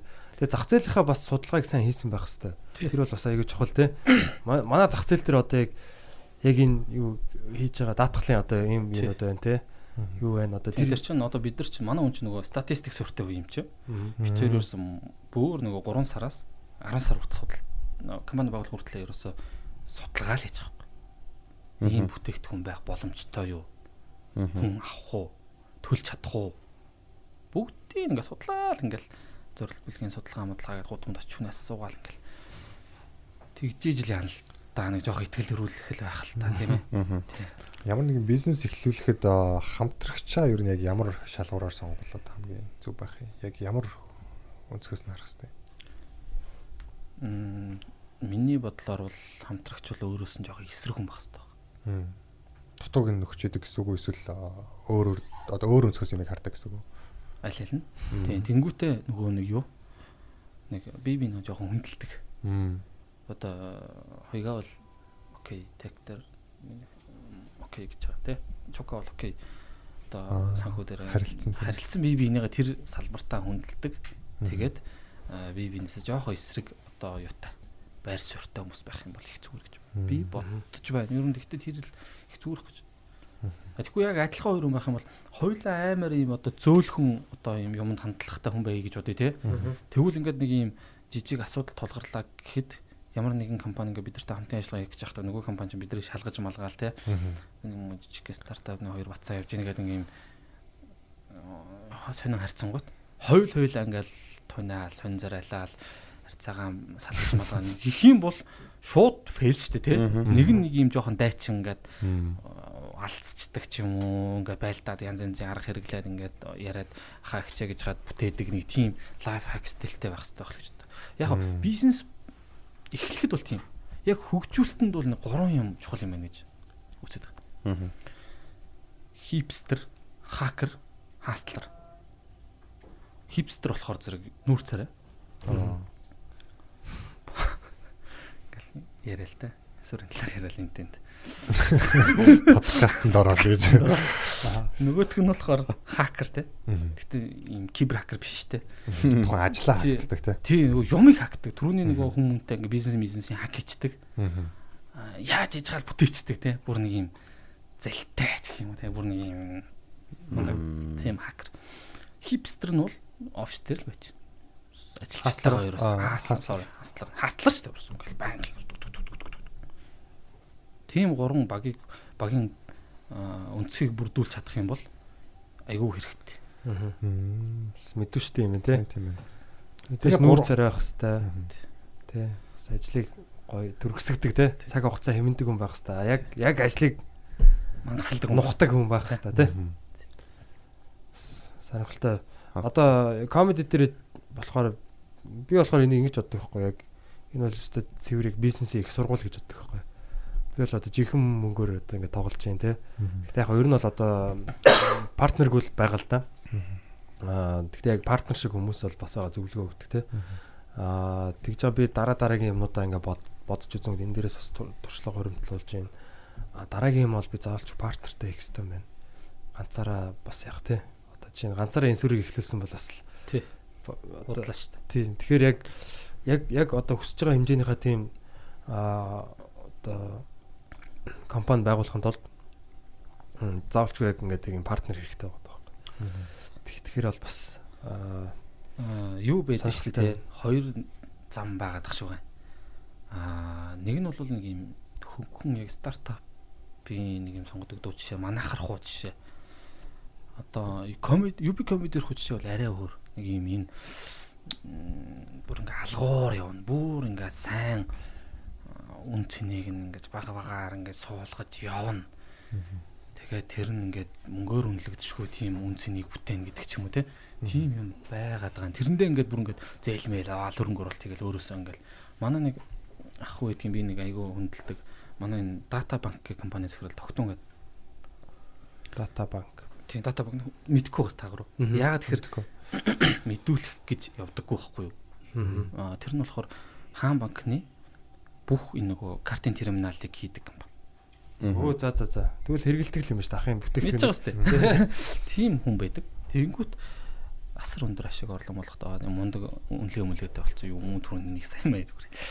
Аа. Тийм болцсон компани. Тэгэнгүүтээ ингээд тэрийг бүтээхийн тулд өөрөө амар их ингээл олон жил зүтгээл өөрөө ингээд хөрөнгө оруулалтуудаа хийгээл те. Аа. Нэмж хөрөнгө оруулалт авахгүй ингээл өөрөөсөө ингээл зохицуулаад тийм маягаар явдаг тийм стартап, финтек стартап шүү тэр бол. тийм компаниуд байна. Тэрийг бүр ингээд дийлхэ болохоор ч юм уу. За одоо би энд ингэж ярихт нь өөрийнхөө бодлоор л та тий. Тэр компани дийлхэ болохоор ч юм уу таван богд энтер ингээд хүмүүвийг авцсан байгаа байхгүй юу? Яг нөгөө өөрийнхөө кармаас гарч байгаа мөнгөийг ишэхгүй. Таван богд ч нөгөө хам банкны эзэмшигчтэй тий. Аа. Тийм юм руу явд юм шиг байна. Яг энэ шиг одоо ингээд магадгүй би UB comedy тэгж хараад байгаа байхгүй юу? Одоо нэг юм урлагийн нэг юм секторууд ингээд комеди гэдэг урлагийг дийлхэ болоод эхлэхээр комеди гэдэг юмд ингээд хууль эрх зүйн зохицуул гаргаж өгдөг ч юм уу комеди гэдэг юмд юм одоо спорт хийж өгдөг ч юм уу хамтарч ажиллаж эхэлдэг ч юм уу тийм цаг үе угаасаа ирэх байх гэж бодод байгаа байхгүй. Санаа нь. А Тэр бол арай өөр одоо стартапын жишээл. Хоёр өөр өнгө ижил юм шиг л байгаа юм л та. Аа. Аль аль нь зөв л бахал та тий. Тий, янз бүр тий яг одоо комеди дээр болохоор би энийг бол одоо бүр яг ингээ үе дамжих юу гэж хардаг л та. Энэ бол ингээ би одоо байхгүй болт чинь байж л ахаар тий. Тэр тэр суурийг маш зөв тавьж өгөх хэвээр. Хүү хаа гэл яараал ингээл өсрэлт мөсрэлт жин хүмүүс хүний хөгжил одоо уран бүтээлчтэй хөгжүүлэх тий. Тийм байгаа болохоор бас яг яг тэр зөв соёлыг тавьж тий. Тэгж явах хаа. Гэтэ бас өср- өсрэлттэй юм бас хийхийг хүсэж байгаа. Тийм тэгээд бас яг одоо энэ комедигоос са- салаалаад бас ингээд янз бүрийн бизнесээ бас хөрөнгө оруулсан байгаа л та бас. Зөв. Entertainment бизнесүүд рүү ер нь контент юм уу гэл тиймэрхүү юмнууд бас явж байгаа. Өсрөнгөө хөгжил үзүүлнэ гэдэг нь яг нөгөө алсын зорилго маань юу вэ гэдэг дээр ингээд аа жоохон юу нэгдэж ийн гэсэн үг шүү дээ. Үзэл бодлууд нэгдэж ийн гэсэн үг шүү дээ. Бид нар бол яг энд ингээд нэг юм энийг юусан заавал амжилттай болгоё. Энийг бүр ийм одоогийн өндөр түвшний Монгол улсын эрүүл даатгалын нөхцөлцөөнд нэг жоохон ч нөлөөлөл үзүүлэх үс тийм. Тийм ээ олон одоо өчнөө хүн ингээл өдөр болго ингээл фэйсбүүкээр юу байна уу? Хандив, мандив. мандав тийм ингээл Амьдрал бэлэглээ. Үгүй энд бэлгэлмээр л бүгд нь бэлгэлмээр л чаддаг бол Тий. тийм нар чинь болохгүй шүү дээ чадахгүй шүү дээ бид нар тийм шүү дээ. Сард нэг хүн аврыг. Биш өдөрт нэг хүн аврыг. Сард 30 хүн аврыг. Жилд Нэмэгцээл л Жилд шүү дээ, 365 хүн авна За нэмэгдэхгүй байсан ч гэсэн тэр юус ингээд зогсохгүй ингээд ийм системийн шин чанартай ийм гажууд л واخгүй юу. Тийм шүү дээ тий. Тэгэхэд бид нар 500 мянган хүн даатгал хамрагдсан байлаа гэж бодъё. Тэгэх юм бол бид нар бол энэ 30000 жил э, хандивлах хэмжээний хүмүүсийг хамгаална. Юу нь бид нар жижигхэн тооцоо гэдэг. Бүр тооцоо гаргаад тий тэр нэг тийм хүн тооцоо гэж байна. Аа. Одоо яг 10 мянган багц байгаа гэж те 10 мянга 20 Тэгээ одоо утасны аппликейшн Тий, суу Application дээр бол яг багцууд нь яг ямар хуу байх уу тэр хүмүүс юугаа одоо яаж соруулж авах уу те кендигээ ч юм уу юу point ч юм уу тэр хэсгүүд нь бас манай инсүр гэдэг INSUR гэдэг тав хэсэгтэй э, юугаар Facebook-ээр пэйж яваад байгаа. Пэйж дээр ерөөхдөө мэдээлэл, тий. заавар видео, видео бүгд байгаа. Өө тийг одоо. Тий одоо энэ дээр яаж тий. Мгм. Аа Гэтэ яг хэд хүртэл даатгах байгаа вэ? Одоо жишээ нь за би 20 мянган багц авлаа гэж бодъё те. Хэд хүртэлгдэж үзв. Хэд одоо хэдэн сая төгрөг хүртэл ер нь яг юм үйлчлэгээ авах хэрэгтэй. Хамгаалт нь уу? Тий хамгаалт. Аа, Юу, айгүй ойлгох амархан. 10 мянган багц нь 10 сая төгрөг хүртэл имчилгээ үүсгэж авна. Аа за за. 20 нь 20, 30 нь 30, 50, 50 сая төгрөг хүртэл. Тэгээ дотроо ингээд нөгөө нэг энэ дээрээс одоо архив хууч өвчин гэдгийг энэ хамгаална, энэ хамгаалахгүй аа амбулаторын имчилгээнд эдэн төгрөг болгоно, гинти осолт орвол эдэн төгрөг болгоно, амьд саалчвал эдэн төгрөг болгоно болгоно ингээ заалтууд нь ингээд ман дээр ап дээр ингээ гоё дэлгэрэнгүй байж. Тэрийг ороод харах юм бол ойлгомжтой. Аа. Энэ бол ялчгүй тий яг хэрэгтэй. Аа бас ингээл э, хаяа манах руу яг- саяных шиг те одоо ингээл та энэ охинд туслаач те энэ хүүд туслаач. Тэгэл бид нар бас ингээл чадгаараа тусалж байгаа байхгүй юу? Одоо яг тэ жижигхэн чадах хэмжээнд л те. Яг энэ шоу моо хийгээл хандуулаад. Тэгтэл одоо ингээл хүний зовлон бол дуусахгүй те яалчгүй системийн юм байсан тэгээд тэр бас гоё юм шийдлүүд гаргаж байгаад бол үнэхээр баяртай. Энэ бол маш том одоо үйл явдал. Маш олон хүний бас одоо амьдралыг энэ бол аварч ин л та. Тэгэхээр бас яалчгүй шилдэг стартап болох нь бол аргагүй гэж бодож байна. Тэгээ баяр хүргэе бас олон мянган залуучуудын өмнөөс те. Аа би одоо аж төлөөлөгч юм байна. Яг нь зөв шүү дээ. юу ганцхан хэлбэр хариулах нөгөө нэг юу хүн нэг юм э, ийм одоо дэмжлэг болсон нэг тийм зүйл гэхээсээ илүү энэ бол бид нар шиг одоо ингээ залуучуудын хувьд болж өгөм илүү тийм одоо амьдралын э, эвтэхэн ингээд өөрийнхөө аргаар аргалаад ингээд өөрийнхөө санхүүгийн эрсдэл мэрслийг хамгаалж байгаа л үйл явдал واخгүй. Энд чинь би за би даатгуулсан явж илаа. Тэгээ би гинт нэг юм хулгаараа агуулчлаа гэж үдэ тий. Тэгэх юм бол би эмнэлэг дээр очиод төлбөр авахд миний кармаг л хамгаалж байгаа зүйл واخгүй. Энэ болохоор энэ зүгээр ухаалаг шийдэл واخхой. Тэрнээс одоо ингээд масс руу нялаад ярихаар өөр дээр нь тусгаж ойлгохгүй хүмүүс жоохон яадах шиг байна. Аа. Энэ бол нэг нийгмийн л нэг юм юу юм бэ? За тэр нийгмийн одоо хариуцлагатай хүмүүс нь л авъя гэдэг ойлголт руу дэж үгүй. Эсэргээр үгүй өгшөө тий. Чиний одоо тийм юу юм бол чиний э, наад ухаалаг юм бол наад юм омыг аргалаад ашиглал та тийм мангартаал хэдий болгон өчнөө мөнгөөр шатаа явж идэв ингээд юм байхгүй. Тий хамгийн гол нь одоо бас гэр бүлээ одоо юу гэдгийг дарамтанд оруулахгүй те санхүүгийн одоо ингээл залуу хүн өвдлөө тэгэл гэр бүлээ одоо яагаал те энэ тэндээс ингээл нөгөө гэр бүл мэдээж аа, туслахгүй байна гэж байхгүй шүү дээ тийм ч.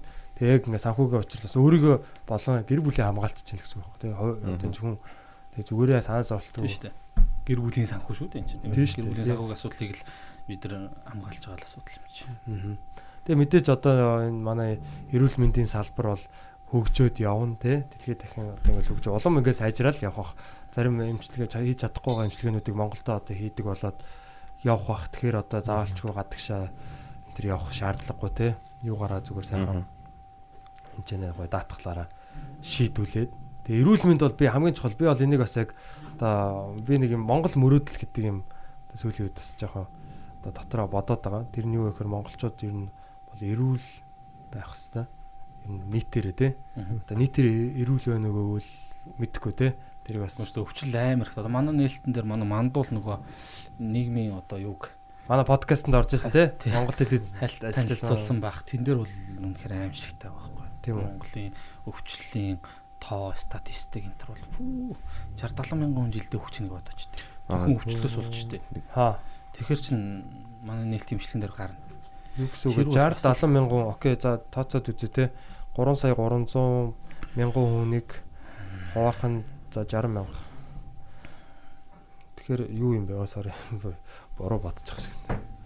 Манай ирчүүд энэ дэд эмнэлэг явах жоохон дургам шиг байна. Масараа. Ирчүүд гээ ярих юм бүр хэцүү. Ирчүүд чинь Хоёр нөгөө хувь. юу зүгээр яадаг. Оо тий яг үн ингээл хоошин тавьчихдаг. Бац би яах би яах. Зүгээр зүгээр гэл. Тэгэхээр угаасаа нөгөө амиа хорлож байгаа эрэгтэй хүмүүсийн тоо эмэгтэй хүмүүсийн тоос хамаагүй их. Тийм шүү дээ. Тэгснэ 30 хүртэл насны гэж байгаа. Яа залуучууд шүү дээ. Яагаад гэвэл амар эрт гэр бүл төлөвлөлчин тэгэл нөгөөтгийгөө ингээл юу яаж чадахгүй а, менежлж чадахгүй гэж явж байгаа л тэгэл ингээл сэтгэл готролд ороод хажууд нь тэгэл янз бүр асуудал үүсэх юм л тэгэл амиа харч чадах байхгүй. Йоо. Аимшигтай тоо энийг бүр ингээд ингээл гаргаа гаргаж ирэл харна хүн амзын судалгаан дээрс ингээл харах юм бол эрэгтэйчүүдийн амиа хорлож байгаа. Нэг юм бүр аимшигтай их байгаа байхгүй. Тэрийг бүр ингээд болдог бол ингээд сэрт хийлгмээр болдог болох л тийм ээ. Тийм кампайн кампайн хиймээр тийм санагдсан. Аа. Ер нь бас гэхдээ эрэгтэй хүн бас ер нь байглаасаа жоохон эмэгтэй хүнийг одоо сэтгэлийн тэнхээ жоохон сул байдаг юм байна л да. Тэр бас нөлөөлтөл. Гэтэ яалтчгүй тэгэл одоо лизинг авна, лиз одоо байрны лизинг машин гэл те аягүй их ачаал үрдэг болохоор тийм байж магадгүй л да. Мгм. Тэгээд би сая ингэж бодлоо л да одоо.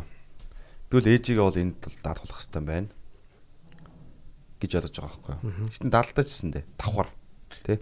Тэр жижиг даатгалаа жижиг юмдаа ч юм уу нэг ямар нэг юм дээр хөнгөлтөх юм ямар юмдээ болгоод ямар ч юм миний зүгээс л ээжигээ давхар энд бол даатгуулах хэрэгтэй байна. Би- бенефит байгаа. Яг Энэ бол миний гэр бүл хамгаалж байгаа юм. Тэг яг энэ сонсож байгаа залуучууд өөрсдөө даатгуулдаг юм гэхэд ээжигээ ч юм уу, ихчигээ ч юм уу тий. Ээж ээжигээ ингээд бид нар одоо нэг нийтлэг юм л дээ. Ээжигээ нэг жилдээ нэг удаа нэг гайгүй шинжилгээ нэг үзлэгт хамруулчмаар санагддаг л үсттэй тий. Тэнгүүд манай нөө 30 мянгаас дээш бүтээгдэхүүн 30 50 бүтээгдэхүүнүүд чинь жилдээ нэг удаа шинжилгээ үйлчлэгэнд хамрагдах хэрэгтэй байхгүй. Бас Үнэгүй. Аа за за. Тэнгүүд тэр үнэхээр даатгуулчих. Асуудаггүй тий.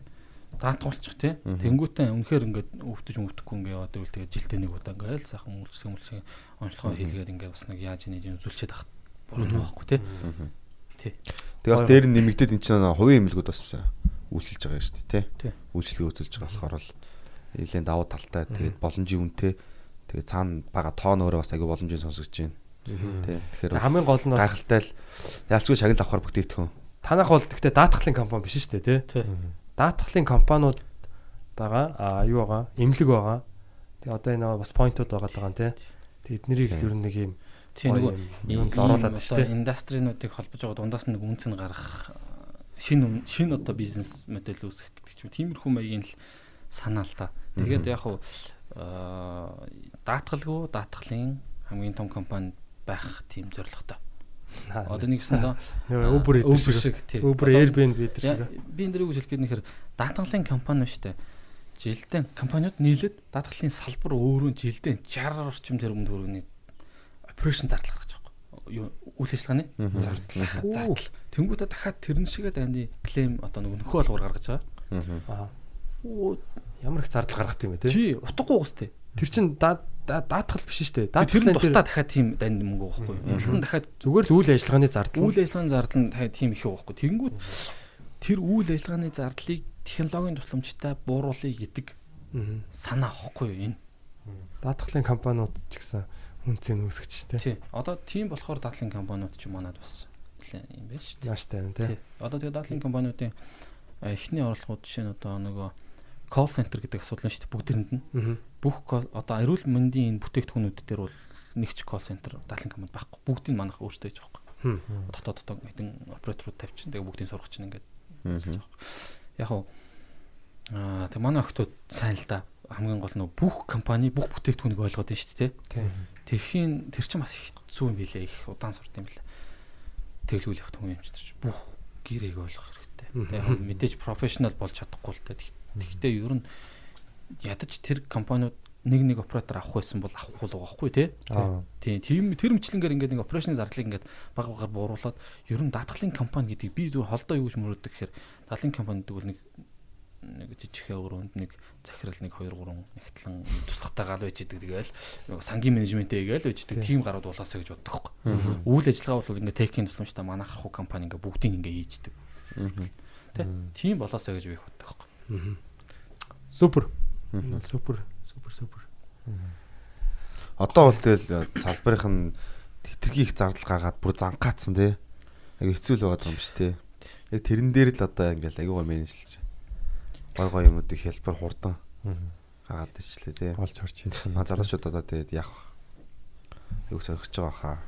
Тэгээ ер нь зүгээр заавалчгүй даатгал гэлтгүү те ер нь эрүүл мэндэ ер нь бид нар бол бодох хэрэгтэй. Ер нь залуу хүмүүс бол аа одоо ялангуяа одоо энийг бол ерөөс би өөр гэр бүлтэй бол ойлгож байгаа юм л да. Миний миний одоо амь нас гэх юм тийм амьдрал эрүүл мэнд бол яг зөвхөн минийх биш. Энэ яг манай гэр бүлийн яг энэ санхүүгийн юу одоо те орлого одоо миний гэр бүлийн энэ манай миний одоо хүүхдийн одоо ирээдүй надаас хамаарч байгаа байхгүй. Одоо би ингээд зүгээр явж байгаа. Ээж аав. Тэгээд өгөөд өгвөл одоо Тэгээд өгвөл тэр чинь нэг зээлтэй ихэнх зээлтэй баг ш тэ. Нэг зээлтэй гар зээлээ өвлүүлээ те. зээлээ өвлүүлээд өгөх юм уу хаашаа. Тий. Тийм хөгийн одоо юутай л амьдраад шүү дээ монголчууд. Тий нэг Тэгэхээр, лизинг Аа, тэр амь насны даатгал гэж хэлж байгаа юм л да энийг бата.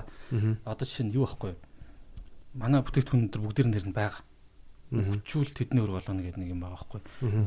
Зээлтэй дээр нь яг нэг үлэхэд одоо оршуулгын зардлын юутай. Оршуулгаа ч гэсэн одоо зардалгүй болгомоор шүү те. Шийдчихээ хоёр бид нар амар муухай юм яриад ах шиг энэ. Гэхдээ Үгүй энэ Яг үндэ- амьдралын нэг хэсэг яг шүү үндэ дээ. тийм байхгүй юу?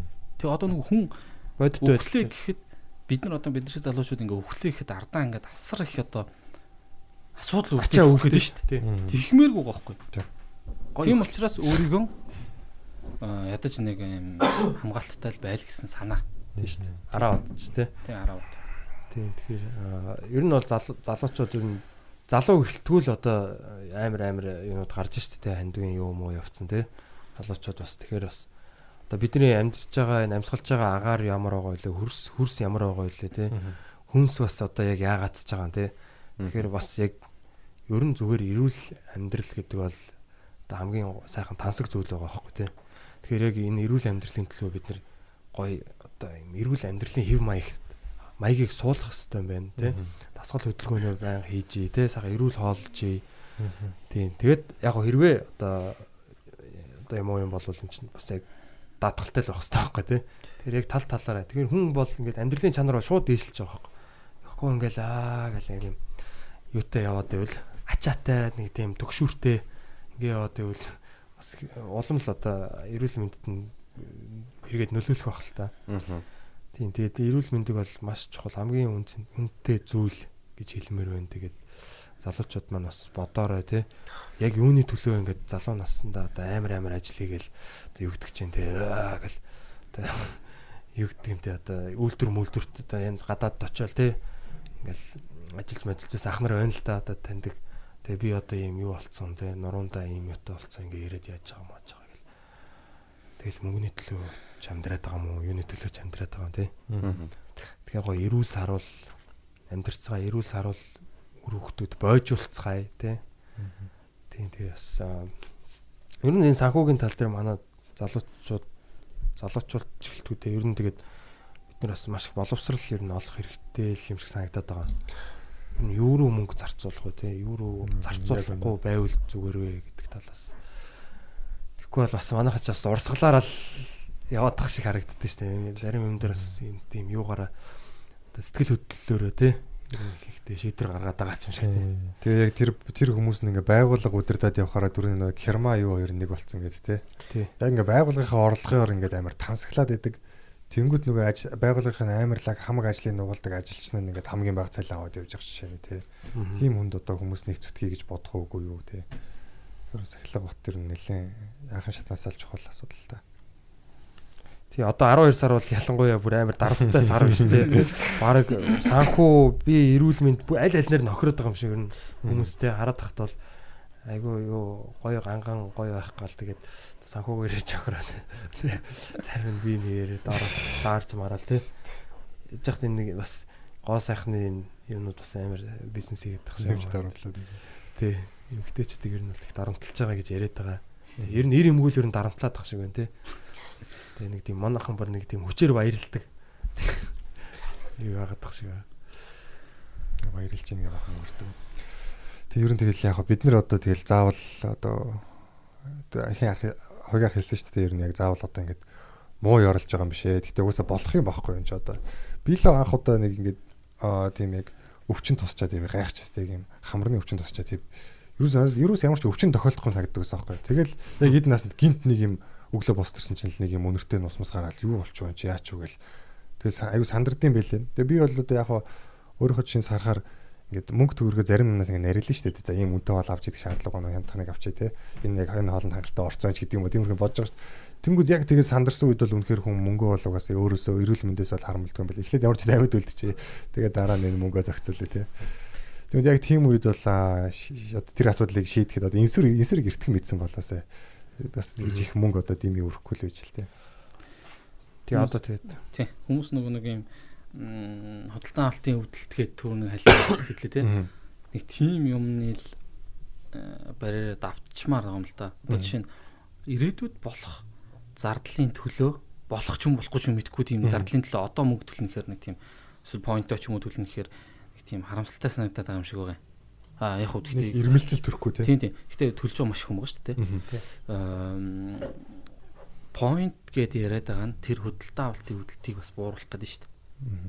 Тэгээд ингээд төлөөд яваадах юм бол уул шуумандаа бол хэрэгтэй зүйлээ гэдгэл зартал. Тийм. Тэгээ бас яг өөрт байгаа мөнгийг бас дам биш тэр нөө дед мони те тэр зарцсан мөнгийг ашиглах гэдэг байгаа шүү дээ.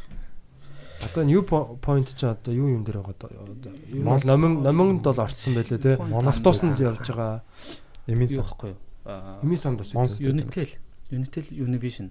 Mons, Номин. Cafe Bene, Metro Express юу юучлаа ингээд нэг ерөөхдөө бол гурван Teso, Мгм. гурван том компани нэгтлээс United Alliance гэдэг компани үсгээд тэгээд тэрийг ингээд олон том компаниудыг салбарын том том компаниудыг оруулаад явчихж байгаа. Тийм л одоо Alliance point system шүү дээ. Тэгээ point system дээр одоо эрүүл мэндийн даатгалаар даатгалыг одоо авч болдгоор одоо зөвхөн инсуур ажиллана гэдэг ч юм уу тийм байхгүй. Одоо яг тэгвэл нөгөө одоо номин орчоо сансар орохгүй гоостэй. Оруулахгүй гоостэй. Юу point чинь. Арай томуудын л салбарынхаа томуудын л ингээ оруулдаг нэг тийм юу байхгүй. Тэнгүүд нөгөө эрүүл мэндийн даатгал тал дээр угаас инсуур л учраас инсуурыг оруулчих. Мгм. Тэгээд одоо хоёр дахь этгээд байвал оруулахгүй гэдэг ч юм. Энэ жилийн блокинг грэмрээ гэдэг ч юм. Тиймэрхүү маягаар ажилтээ. Мгм. Тий, ер нь тэгэл point-удаа би одоо би ч одоо юм Unitel Univision дээр хэрэглээд байгаа. Тэгээд тэрнийхээ бас point-ыг бас мэдхгүй л яваад байдаг. Тэгээд түрүү нөгөө бас нэг сонирхолтой юм байсан шүү дээ. Мэдээллийн аюулгүй байдлаар ажиллаж исэн гэ тэ. Янз янзын л юм хийсэн гэдэг байна шүү дээ. Тэрэн дээр бас гоё а, юунууд гоёч гэж тэ. Ер нь одоо бид нэр бүхэл юм мэдээлэл технологи болчлаа шүү дээ. Хүмүүс бол одоо наад зах нь бол ингээ смартфон тэ интернет ашиглаж гин. За тэгээд а, нийтийн сүлжээнд одоо өөрсдийнхээ мэдээллүүдийг оруулж гин тэ. а янз бүрийн одоо юу холбогдож гин одоо коннекшнууд руу холбогдоод байна шүү дээ тий. Энэ дээр ер нь ямар бодолтой байдаг? Ер нь манай манай ир- иргэд ер нь ямар мэдлэгтэй байд юм ер нь? Энэ дээр нэг ийм л бодол байна. Тэ ерөөхдөө юу гэдгийг дээ за миний л шүү дээ. Их тийм ер нь нэг энэ юу бол Монгол нэг юм жоохон буруу ихлүүлсэн байхгүй. Юу? Анханаас нь нэг нөгөө соёлын энэ хэрэглээний соёлын. Аа яагаад гэж бодод юм гэхээр а, би үл яг юугаар ажиллаж байсан мэдээллийн аюулгүй байдлын ажилтнаар ажиллаж байсан тэр нь бол үндэсний байдлын зөвлөлийн гишүүн гэж гишүүд гэж байдаг штэ улсын хурлын дарга ерөнхийлөгч ерхий сайд гэдэг те. Гурав гишүүнтэй энэ хүмүүсийн одоо аюулгүй байдлын ажилтан гэдэг дээр хүртэл ажиллаж байсан а тэгээд тэгж ажиллаж явах явцад энэ төр бол зүгээр миний анзаарч ирснээр бол Монголын яг аа, мэдээллийн аюулгүй байдал бол ер нь бол их л хэцүү. Аах манай тэр тусгай байгууллагуудын хол харьцангуй ингээд олон хүн ажиллана олон төхөөрөмж хөрөмж ингээд янз бүрийн гоё шин системүүдээр ингээд хамгаалтууд хийгээд байгаа юм л да. Дата төв кибер аюулгүйлийн газар мазар бид нар хамтрал ингээд хийдэг байсан. Аа одоо яг хөө би нөгөө хувьд гараад ингээл хувийн бизнесүүдийн технологийн аюулгүй мэдээллийн хэрэглэгчийн аюулгүй байдлын тренинг ингээ хараад тахад ер нь бол их задгаа байгаа байхгүй. Ерөөс яг тэрэнд нэг одоо мөнгө зарцуулах тийм одоо сонирхол байхгүй байхгүй. Тэгэл хэрэглэгчийн тэр нөгөө аюулгүй байдал мэдл гэдэг чинь ер нь нэг анхаарахгүй. Тэнгүүт би нөгөө инсүр эхлэхдээ юу яасан гэж ярьсан шүү дээ. Шууд хуулийн фирмтэй байсан тэр гэж. Тэр чинь болохоор ингээ нөгөө хэрэглэгчийн privacy ингээ хамгаалсан тийм хууль зүйн залт малтыг апп дотор оруулчих жоохгүй. Хэрэглэгчийн гач хамгаалсан, компани гач Хавийн хамгаалсан. мэдээллүүдийн Тэгээ хувийн мэдээллүүдийг нь алдагдуулахгүй байна гэсэн янз бүрийн тийм хуулийн залтуудыг хийчих жоохгүй. Тэгж тэхгүй болвол угаасаа болохгүй байхгүй тэр чинь асар өндөр нууцтай хүний citizen мэдээллүүд гэдэг чинь тийм ээ регистрийн дугаар. Регистрийн дугаар. Баг хаяг маяг нь явж байгаа. штэ байгаа. Тэгэхээр чин зэрэг их э, өндөр тийм одоо риски мэдээлэл учраас тэрийг бол маш чухал зүйлс хэрэгтэй. А одоо сүүлийн үед дийлэх нь те. Гэхдээ ер нь ганц нэг сүүлийн үед гарч ирж байгаа компаниудын хэрэглэгчийн мэдээлэлтэй харьцаж байгаа байдал нь жоохон тийм хайнг байгаад байгаа. Тэрийг бол жоохон нэмэгдүүлчихвэл ер нь гайгүй хаа. Тэрэн л жоохон анхаарсаа л гэж боддtiin зүгээр ер нь. Тэр датаг их цуглуулж байгаа тэр төвүүд биш үү те. Одоо компаниуд нүүлчлэг үзүүлж байгаа. Тэд нар маань л одоо хэр би юунд одоо датагаа өгөөд байгаа вэ те. Тэгээд одоо энэ дата гэдэг чи одоо юунаас үнэтэй бол алтнаас үнэтэй болцсон гэдэг байгаа Дата шүү дээ. аимшигтай үнцэнтэй зүйл шүү дээ. Үнцэнтэй. Одоо жишээ нь ийм биш үү те. Хуйгагийн дата ингээд цуглуулсаар хуйгаад ер нь ямар хоол хүнс тохирох юм гэдгийг хүртэл гаргаж ирнэ. Би өөрөө мэдэхгүй шүү дээ. Тэр шиг бид нар ингээд явандаа ингээд батад ямар дадлын бүтээгдэхүүн тохирох вэ гэдгийг бид нар гаргаж ирэх гэж байгаа байхгүй юу? Machine learning гэж нэрлэдэг те. Энэ хүн юу ямар шохон одоо эрүүл мэндийн юм ихтэй хүн энэ хүнд одоо ямар юм зохих юм хэн гэдгийг ер нь цаашдаа хийнэ гэж төлөвлөж ажиллаж байгаа. Тэрэн шиг одоо ингээл ер нь бол нөгөө эхнэрийн ч эхнэрээ би буруу сонгох магадaltaй. Миний эхнэрийг компьютер илүү зөв сонгох магадaltaй гэдэг тийм юм байгаа шүү дээ тий. Хамаагүй илүү зөв сонгох магадaltaй яг бол би юунд дуртайг би мартчихин те ингээл жоох явж хаалт дурлаа аа гэл. Тэгэхэд компьютер бол тийм байхгүй өө байж юу наа чин чин сонирхол биш гэх ингээд надад хүлээж тийм одоо боломжтой болж эхэлж байгаа үе ихгүй. Гэтээ яг тийм ап байхгүй л хаалт те одоохондоо яг Одоо тийм байхгүй. Тий. Тэрнээс бас ер нь ма- манай улс чинь бас одоо ер нь хараад тахт бол юм технологийн дэвшлүүдийг бас хурцтай нэвтрүүлээд шүү дээ тий. Тий. Тий энэ тийм одоо нэвтрүүлэх потенциал өндөртэй гэх юм уу? Амар олон хүн байхгүй юм чинь. Тэгээ нэг том хот байна. Тэгээд одоо ихэнх нь смартфонцсон байна тий. Тэгэхээр энэ юунуудыг анхнаасаа яг зөв мэдээллүүдийг хүргээд аа тэгээд тэр компаниуд нь одоо яг технологи технологиудыг оруулж ирээд яадаг чи. яг нөгөө дид үт сайтай гэж хэлмээр юм уу те одоо ингээд Хөрсөн сайн. тий одоо ингээд манайх ч баг аздаа бол баг номер 1 ч биш магадгүй смартфон нэвтрэлтээр тэр бол амар байгаа шүү дээ Юу лээ, Хүнээсээ илүү смартфон. Хүнээсээ илүү смартфон орж ирсэн ба шүү дээ. Тэгэхээр тэгээ бодохоор чи сая тэгтэн 10 мянга хураацсан уу юм. Аа. Тий.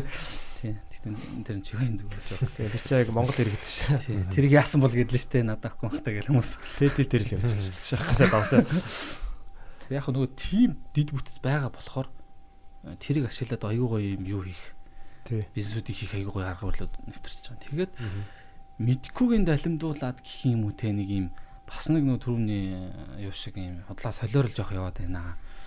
Блокчейн машин learning AI гэдэг энэ хідэн гоё үг ингээл оо өстө манах энийг хийдэг гал ингээл.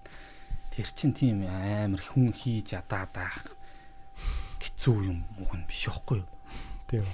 тий. Үгүй би амар тимлаг хийдэг супер инженер инженер хийгүүл ч өөргөө те зүгээр ингээд шаардлага хүсвэл ингээд компанид ингээд нэвтрүүлэх шаардлагатай бол нэг хагас жил мэл ингээд ажиллуулахад ингээд залуучуудаа нэлээ ингээд хийхэд нэг тодорхой хэмжээний юм хийж штэ жоохон ч гэсэн хамаагүй ер нь тэрийг хийж болдог зүйл байхгүй юу дэлхийн нийтээр хин ч хамаагүй бүр 1980 онд надад бол чинь санааг нь гаргацсан байсан зүйл байхгүй юу Тэгэнгүүт тэрийг одоо ингээл амар хот те. Манайх бол AI амар амар амар л те. Тэр бол жоохон тийм маркетинг гэж магадгүй л те. те. Тийм ээ тий. Одоо хиймэл оюун ухаан гэл тий. Яриад байгаа шүү дээ. Тэгэд ер нь гэхдээ хүний дээр дата гэдэг чинь явсаар хагаад одоо энэ Америкт үлээ дээ. Precognitive crime юу дээ тийм сонссон яг хүнийг гемт хэрэг хийхээс нь өмнө тийм гемт хэрэг хийн гэд хийх магадлалтай гэдгийг нь баг тодорхойлоод тэг баг тас- таслан зогсоодог ч юм уу те баг хийхээс өмнө нэрээ баривчилдаг ч юм. Ер нь сэтгцэн эмчнээс жоохон амар их хүмүүс л дээ, яг нөгөө гимтэр хийчихдэг. А? Чи яг гимтэр хийчихдэг л барай. Чи яг хүн утгалах ч штэ чи. Яаж байгаа юм гэж. Шорон цоо. Тий. Сэтгцэн эмчнэр тэгд юм уу те. Сор яриг. Хувь тавилангийн онол гэдэг юм яг нэг сэтгцэн одоо эмнэлэгт ажиллаж исэн нэг сэтгэл судлаач биднэрт яг нэг удаа ирж лекц уншихтаа ярьж өгч исэн. Тэр гэхдээ ингээд нэг юм нууц байдлаар одоо яг сэтгэл судлал сэтгэлзэн эмчнэр одоо авч явд юм хаашаа. Ер нь бол яг хүүхдийг баг багт нь энэ хүн ямар гэмт хэрэгтэн болох нь гэдэг нь тодорхой байдаг гэж байгаа. Тэгэхээр ер нь тэрийг одоо яг энэ IT Гимт хэрэгтэн болох уу гэдэг нь. Ашиглаад харин тийм. Тэгэхээр ингээ оруулсан байдаг гэж байгаа. Мгм. Тэгээд яг бид нар бол тэрийг сонсоод шар ус босч исэн л та бас тэгэл. Тэгэхээр чин тэрийг чи одоо юун дээр өгөгдлүүдийн те тэр датануудыг оруулаад үнэхээр нь AI одоо дүгнэлт хийдэг ч юм уу яадаг чинь те. Тэгээ бүрэн боломжтой л да. Угаасаа яг одоо энэ Facebook чинь биднийг юу сонирхохыг мэдээд ингээд рекламад оруулж ирээд байгаа Аа шүү дээ. Тэр чинь угаасаа яг бидний ингээд зан төлөвийн ингээд төрлийг тогтоогоод те энэ хүн ямар юм сонирхох вэ? Хизээ худал даавал хийх үү гэдгийг мэдчихэж байгаа байхгүй. Ер нь айхтар л та. Тэгэхээр манад одоо яг за тийм байдал тийм байгаа гэж. Одоо яг хувь хүмүүс өөрсдөө одоо тэр яг мэдээлэл алдахгүй байхын сомном сэрэмжтэй байх тал дээр та мэрэгжлийн өнөөгд одоо бас те зөвлөмж өгвөл бид нар ч одоо тэгэл нэг basic нэг аппликейшн бүртгүүлдэг. Тэгэл basic нэг гэрээ шиг юмд accept I accept тэгэл дардаг те. Тэрийг нь уушлах. Юу болчихлоо шүү дээ. Амар их. Тий, Амар замбраг болчих. Тэгэл компьютер гацаад байна, гацаад нэг яг хин хин гацаагаад байгаа нь ойлгомжтой шүү дээ. Баахан юм суулгах нөгөөдөл нь баахан коннект Тур хийх. зоргоороо те. Хэрэм юм. Ер нь тэгэл яг өөрийнхөө хэрэгжилж байгаа девайсууд дээр байд юм уу? Өөрийнхөө хэрэгжилж байгаа app одоо юмнууд дээр л жоохон юуг нь одоо аль биесны байдлыг нь жоохон хараал. Тэгэл яаж хэвчээ таахгүй. Ингээл тэр мэрэгчлэгчийн үсгэн нөхцөл нөхцөлийг нэг хальтггүйг харж ил та уншиж ил та жоохон гэсэн ингээд тэгэл дарж авах хэрэгтэй байна. Тэгээд нөгөө Facebook-ээрээ нэвтрэх нэвтрэх гэл ингээл юмнууд байдаг шүү дээ тий. Authorization юмнууд линкүүд. Яг тэр бол амар зөв зөв. Гэхдээ ингээд Хэлбэр шуусан. хэлбэршүүлсэн хэлбэршүүлсэн. Гэхдээ тэрийг нэлээд жоохон анзаарч яахгүй бол одоо юу гэдэг яг Facebook шиг тийм одоо одоо сайтыг одоо дуурайгаал хийчих штэ тэ зүгээр ингээд өнгө мөнгөний адилхан ингээд тэнгүүтээ ингээд юу Өсөргөж оруулаад. Өөр. Тэг өсрөгж оруулаад тэг ингээд хаяг нь өөр. Тэнгүүтээ нэвтэр нэвтрэнгүүд манай хүн өө авч нөгөө Facebook гэхийг нэвтэр танихгүй сайтанд. Нэвтрүүлж Facebook-ийнхаа мэдээллийг өгч. тэгэл алдчихж авахгүй тий. Логин Тэгдэг ч юм уу? Тэр зүгээр анхан шат юм шүү дээ. Тэр мэтлэнгээр ингээл харам мянган л юм юу байна л да. Зүгээр л яг хэрглэж байгаа хийж байгаа юм а жоохон юм хэцэгцтэй л хийхгүй л байхгүй л. Тийм тий. Аа анх яг программист программист болох. Ер нь яг 10 жилдээ энэ математик ч юм уу тооны хичээл хичээлдээ тийм сайн байсан эсвэл яг яг- одоо энэ энэ чиглэлийг сонирхож байгаа бас залуучууд байгаа бах те хүүхдүүд залуучууд байгаа бах. Ер нь програм энэ тал руу сурыг ажиллая те гоё юм хийж бүтээе гэж ивэл суурь нь яг ямар ойлж Би нөгөө логик сэтгэлгээ амар чухал. Мгм. Аа, Бидний жоохон багтны 90 оны төгсгөл 50 50 чинь э, тэгээ нөгөө 10 жил байхад энэ чинь тэгээ 2000 оны хэм үед бол ер нь логик сэтгэлгээ IQ, EQ энэ төр бол худлаа баг байхгүй шахуу. Тэгээ жоохон дөнгөж нэвтэрч эхэлж исэн үг байхгүй. Айкугийн одоо сургалт мургалт гэл дөнгөж орж ирэл. Тэгээ яг айкугээр мэрэгшээгөө багш нар энэ төр заан штэ тийм штэ. Тэгэнгүүт жоохон тийм нөгөө хайрцаг сэтгэлгээтэй л байсан юм шиг байна. Тэгээ яг яг бид нар яг 10 жил байхад азар яг тэр IQ, математик гэдэг юмнуудын гой гой юунууд одоо хувилбарууд нь геометри метрийн гой гой хувилбарууд нь айгүй гой нэвтэрсэн байхгүй.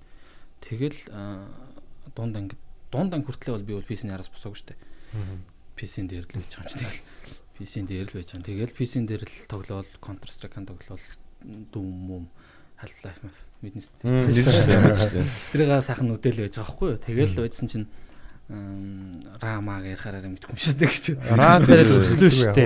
Red alert. Тийм. Williams Yuri. гэж. Тийм штэ. Prism Батар хэлмс гоё. Generals Minerals гэл тийм. Одоо PC яригч гоо.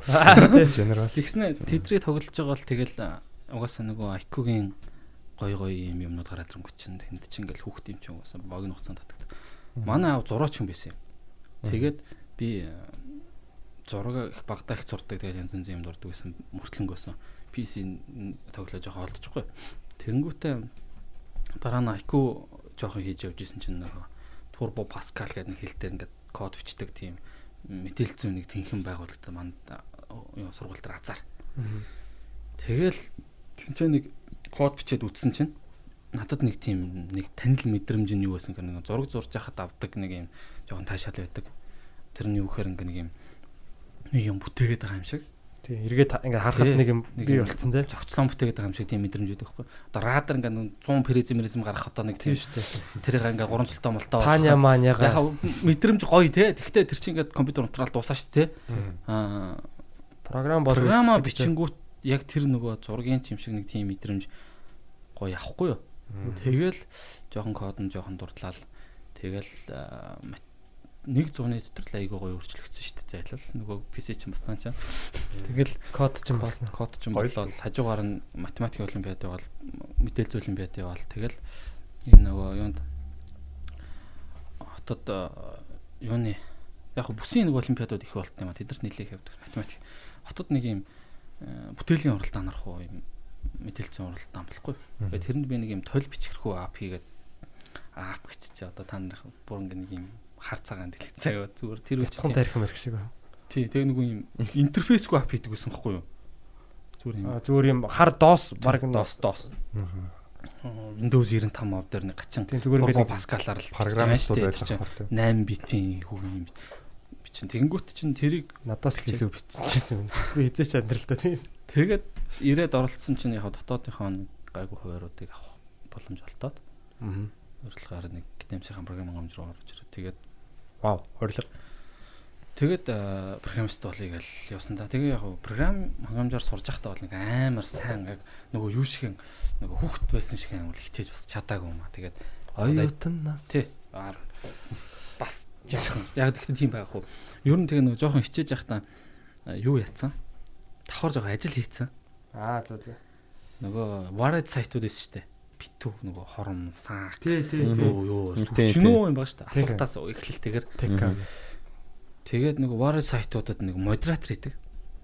Мэдээ мэдээ оруулдаг. Э, Тийм ихгүй нэг юм алтурны ажил мэл тэгээ жоохон хичээл мчаал залгартай явчихсан. Тэгээ нэг хаа нэг юм ТV чатын апп мэднэ та нар. Оо тий. ТV чатын апп мап хийж телевиз мэлээс зарж магдаг тийм. Оо за за за. Тийм итгээд болчихгүй юу? Чинь бүр Монгол хүний бүтээгдэхүүн байсан юм аа. тийм итгэл болчихгүй юу? Тусгай дугаар мууртай ажилдаг. Таас батна байсан. Тэгээд тэгээд админ нэтрээсэн шүү дээ. Тэгээд юу байсан?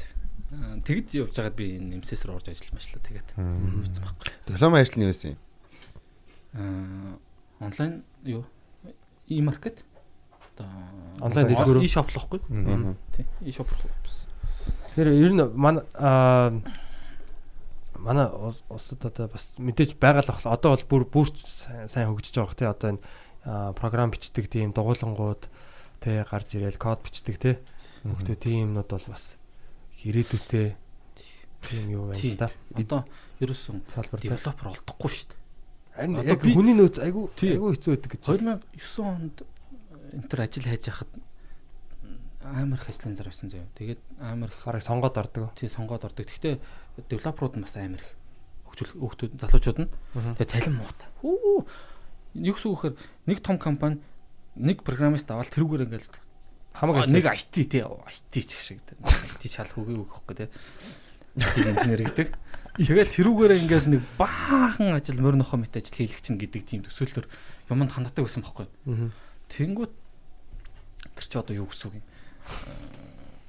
Код бичих гээд орж байгаа чинь компьютер хөрмөтлөж мөртлүүлнэ нэг юм хөгийн ажил. Програм суулгаж байна. Тэ нэг энийг янгалаад өгөөч хөөе. Тэ. Тэгээд дахаар чинь ингээд юм программистуудын үнц нь ингээд доошо онцомсох. Мгм. цайлан муу юусэн мяас. Одоо тэгсэн чинь шал эсэгээр болцсон. Том компаниуд чинь дэрэгдэн юм програм хангамжийн компаниуд байгуулад жижиг жижиг компани байгуулад тек руу мөнгө хийдэг болцсон. Тийм болцсон. Одоо сая энэ Шонхлаа групп энтер ч юм бол стартап технологи суурьсан стартап руу 500 тэрбум төгрөг хийн гэж юу гэж юу. Бараг тиймэрхүү юм ярьсан баг шүү. Ер нь Супер. Тий. Тэгээд бодохоор ер нь бол технологиг одоо ойлгоод эхэлсэн. Яагаад гэвэл гадны технологийн том компаниуд ороод ирсэн байхгүй юу? Монголд. Дэнцүү дата артист мартист гэдэг. Японы. Тэгэл ерөөсөө за хэдийг авмаар. За 4 сая. Тэг тэг. Ингээл оруулаа л авахгүй одоо ингээл. Тэгэл ингээл дүүрэн программистуудыг ингээл ерөөсөө сороол одоо би дэнцүүг тэгж байгааг гэвэл би дэнцүүг сайн мэдэхгүй. байна. Ер нь бол амар их монгол залуучууд ажилладаг болохоор тэгж байгаа байхгүй. Тэгээд амар их юм юутай болцсон.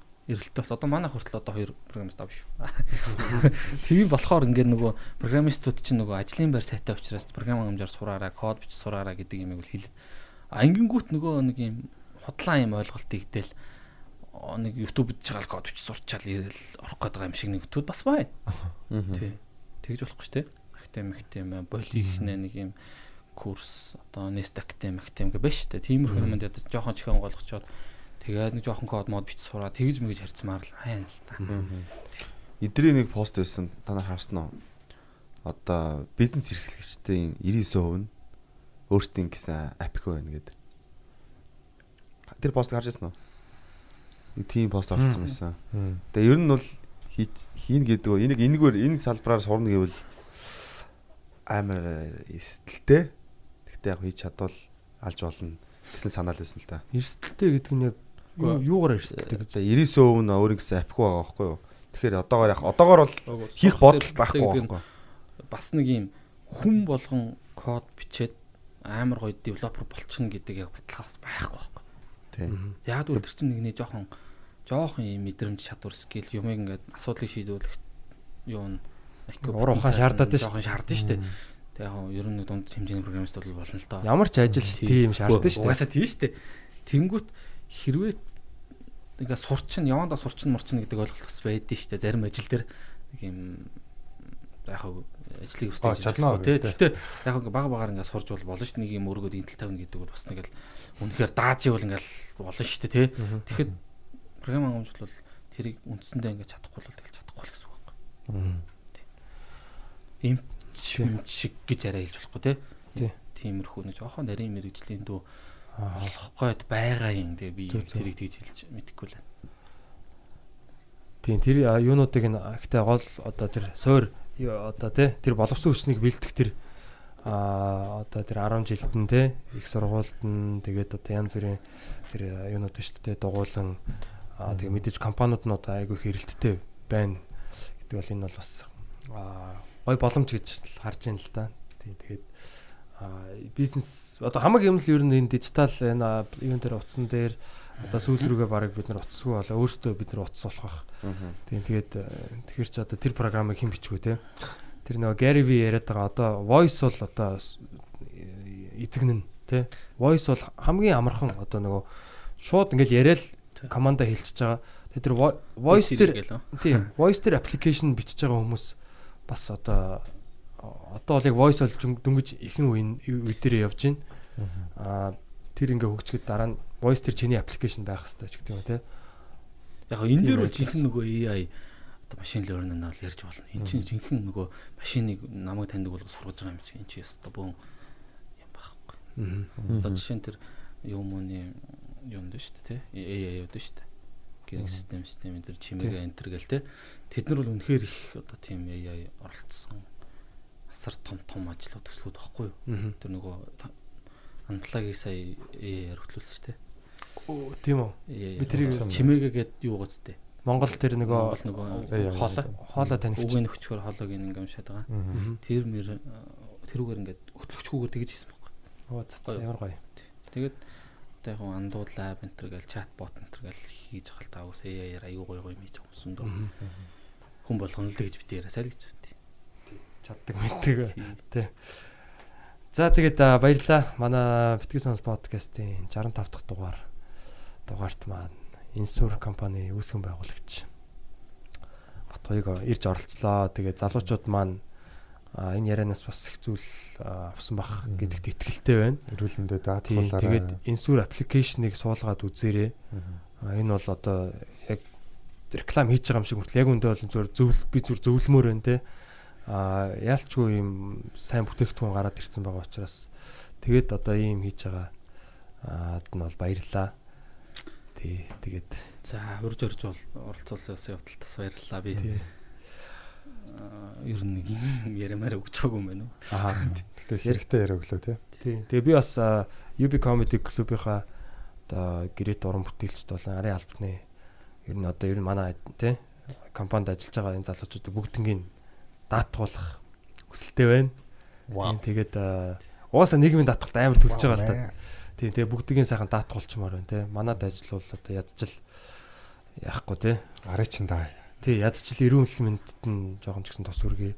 Тэгээ залуучууд маань бас гоё гэр ээжигээ аавыгаа те. Сайхан даатгуулчихгүй дөө тэгээд. Тий. Даатгалтай амьдэрцгаая. Аашаах те. Окей, За, баярлалаа залуусаа. Батгойгтой Баярлалаа. Битгий сонс подкаст байлаа. Та Дараагийн бүхэн дараагийн дугаараар уулзлаа түр баяртай. Гэхдээ 12 дугаар сарын 25-наас 30-ны хооронд бид нэр тусгай галзуурх нь 2019 тоглолтыг хийж байгаа. Тэгээд Боломжтой бол ирж үзээрэй. тийм аа заавалчгүй ирж үзээрэй. Боломжгүй байсан ч ирж үзээрэй. Гаднаас Ядаргаатай гаднаас тав. гадаадаас яг одоо нислэгээ аваад ирээ аа гэж. Тэгээд бид нар бас удахгүй 27-оос 12 дугаар сарын 27-оос Innovation Look TV DD DD-ш DD-ш те а сүлжээ сувгуудаар манай шинэ жилийн тусгай тоглолт орох байгаа. Тэгээд UB Comedy-гийн шинэ жилийн тусгай хөтөлбөрийг бас та бүхэн түрээсэлж аваад үзээрэй. Баярын дугаар хийж байгаа. А ихтэй амархан эмзэгэлдэг хүмүүст бол зориулагдаагүй шүү зүгээр. Тэгээ Хэлчихээ тий. Ер нь бол аа, эхлээд анхааруулаа. Ягаад гэхээр нөгөө гэж гэр бүлийн яг гоё юм баярын ширээн дээр яг тавих юм бол бас бид нар жоохон хурцтаж магадгүй. Тий. Тийм болохоор бол одоо залуу гэр бүл. анхааруулж байна. Тэгээ та бүхэн тэгээд юу ч гэсэн үзээрэй. Бид нар бас гоё юм хийж байгаа. Тэгээд аа, дараагийн дугаар хүртэл түр баяртай залуусаа баярлаа. Бити сонс. Сос.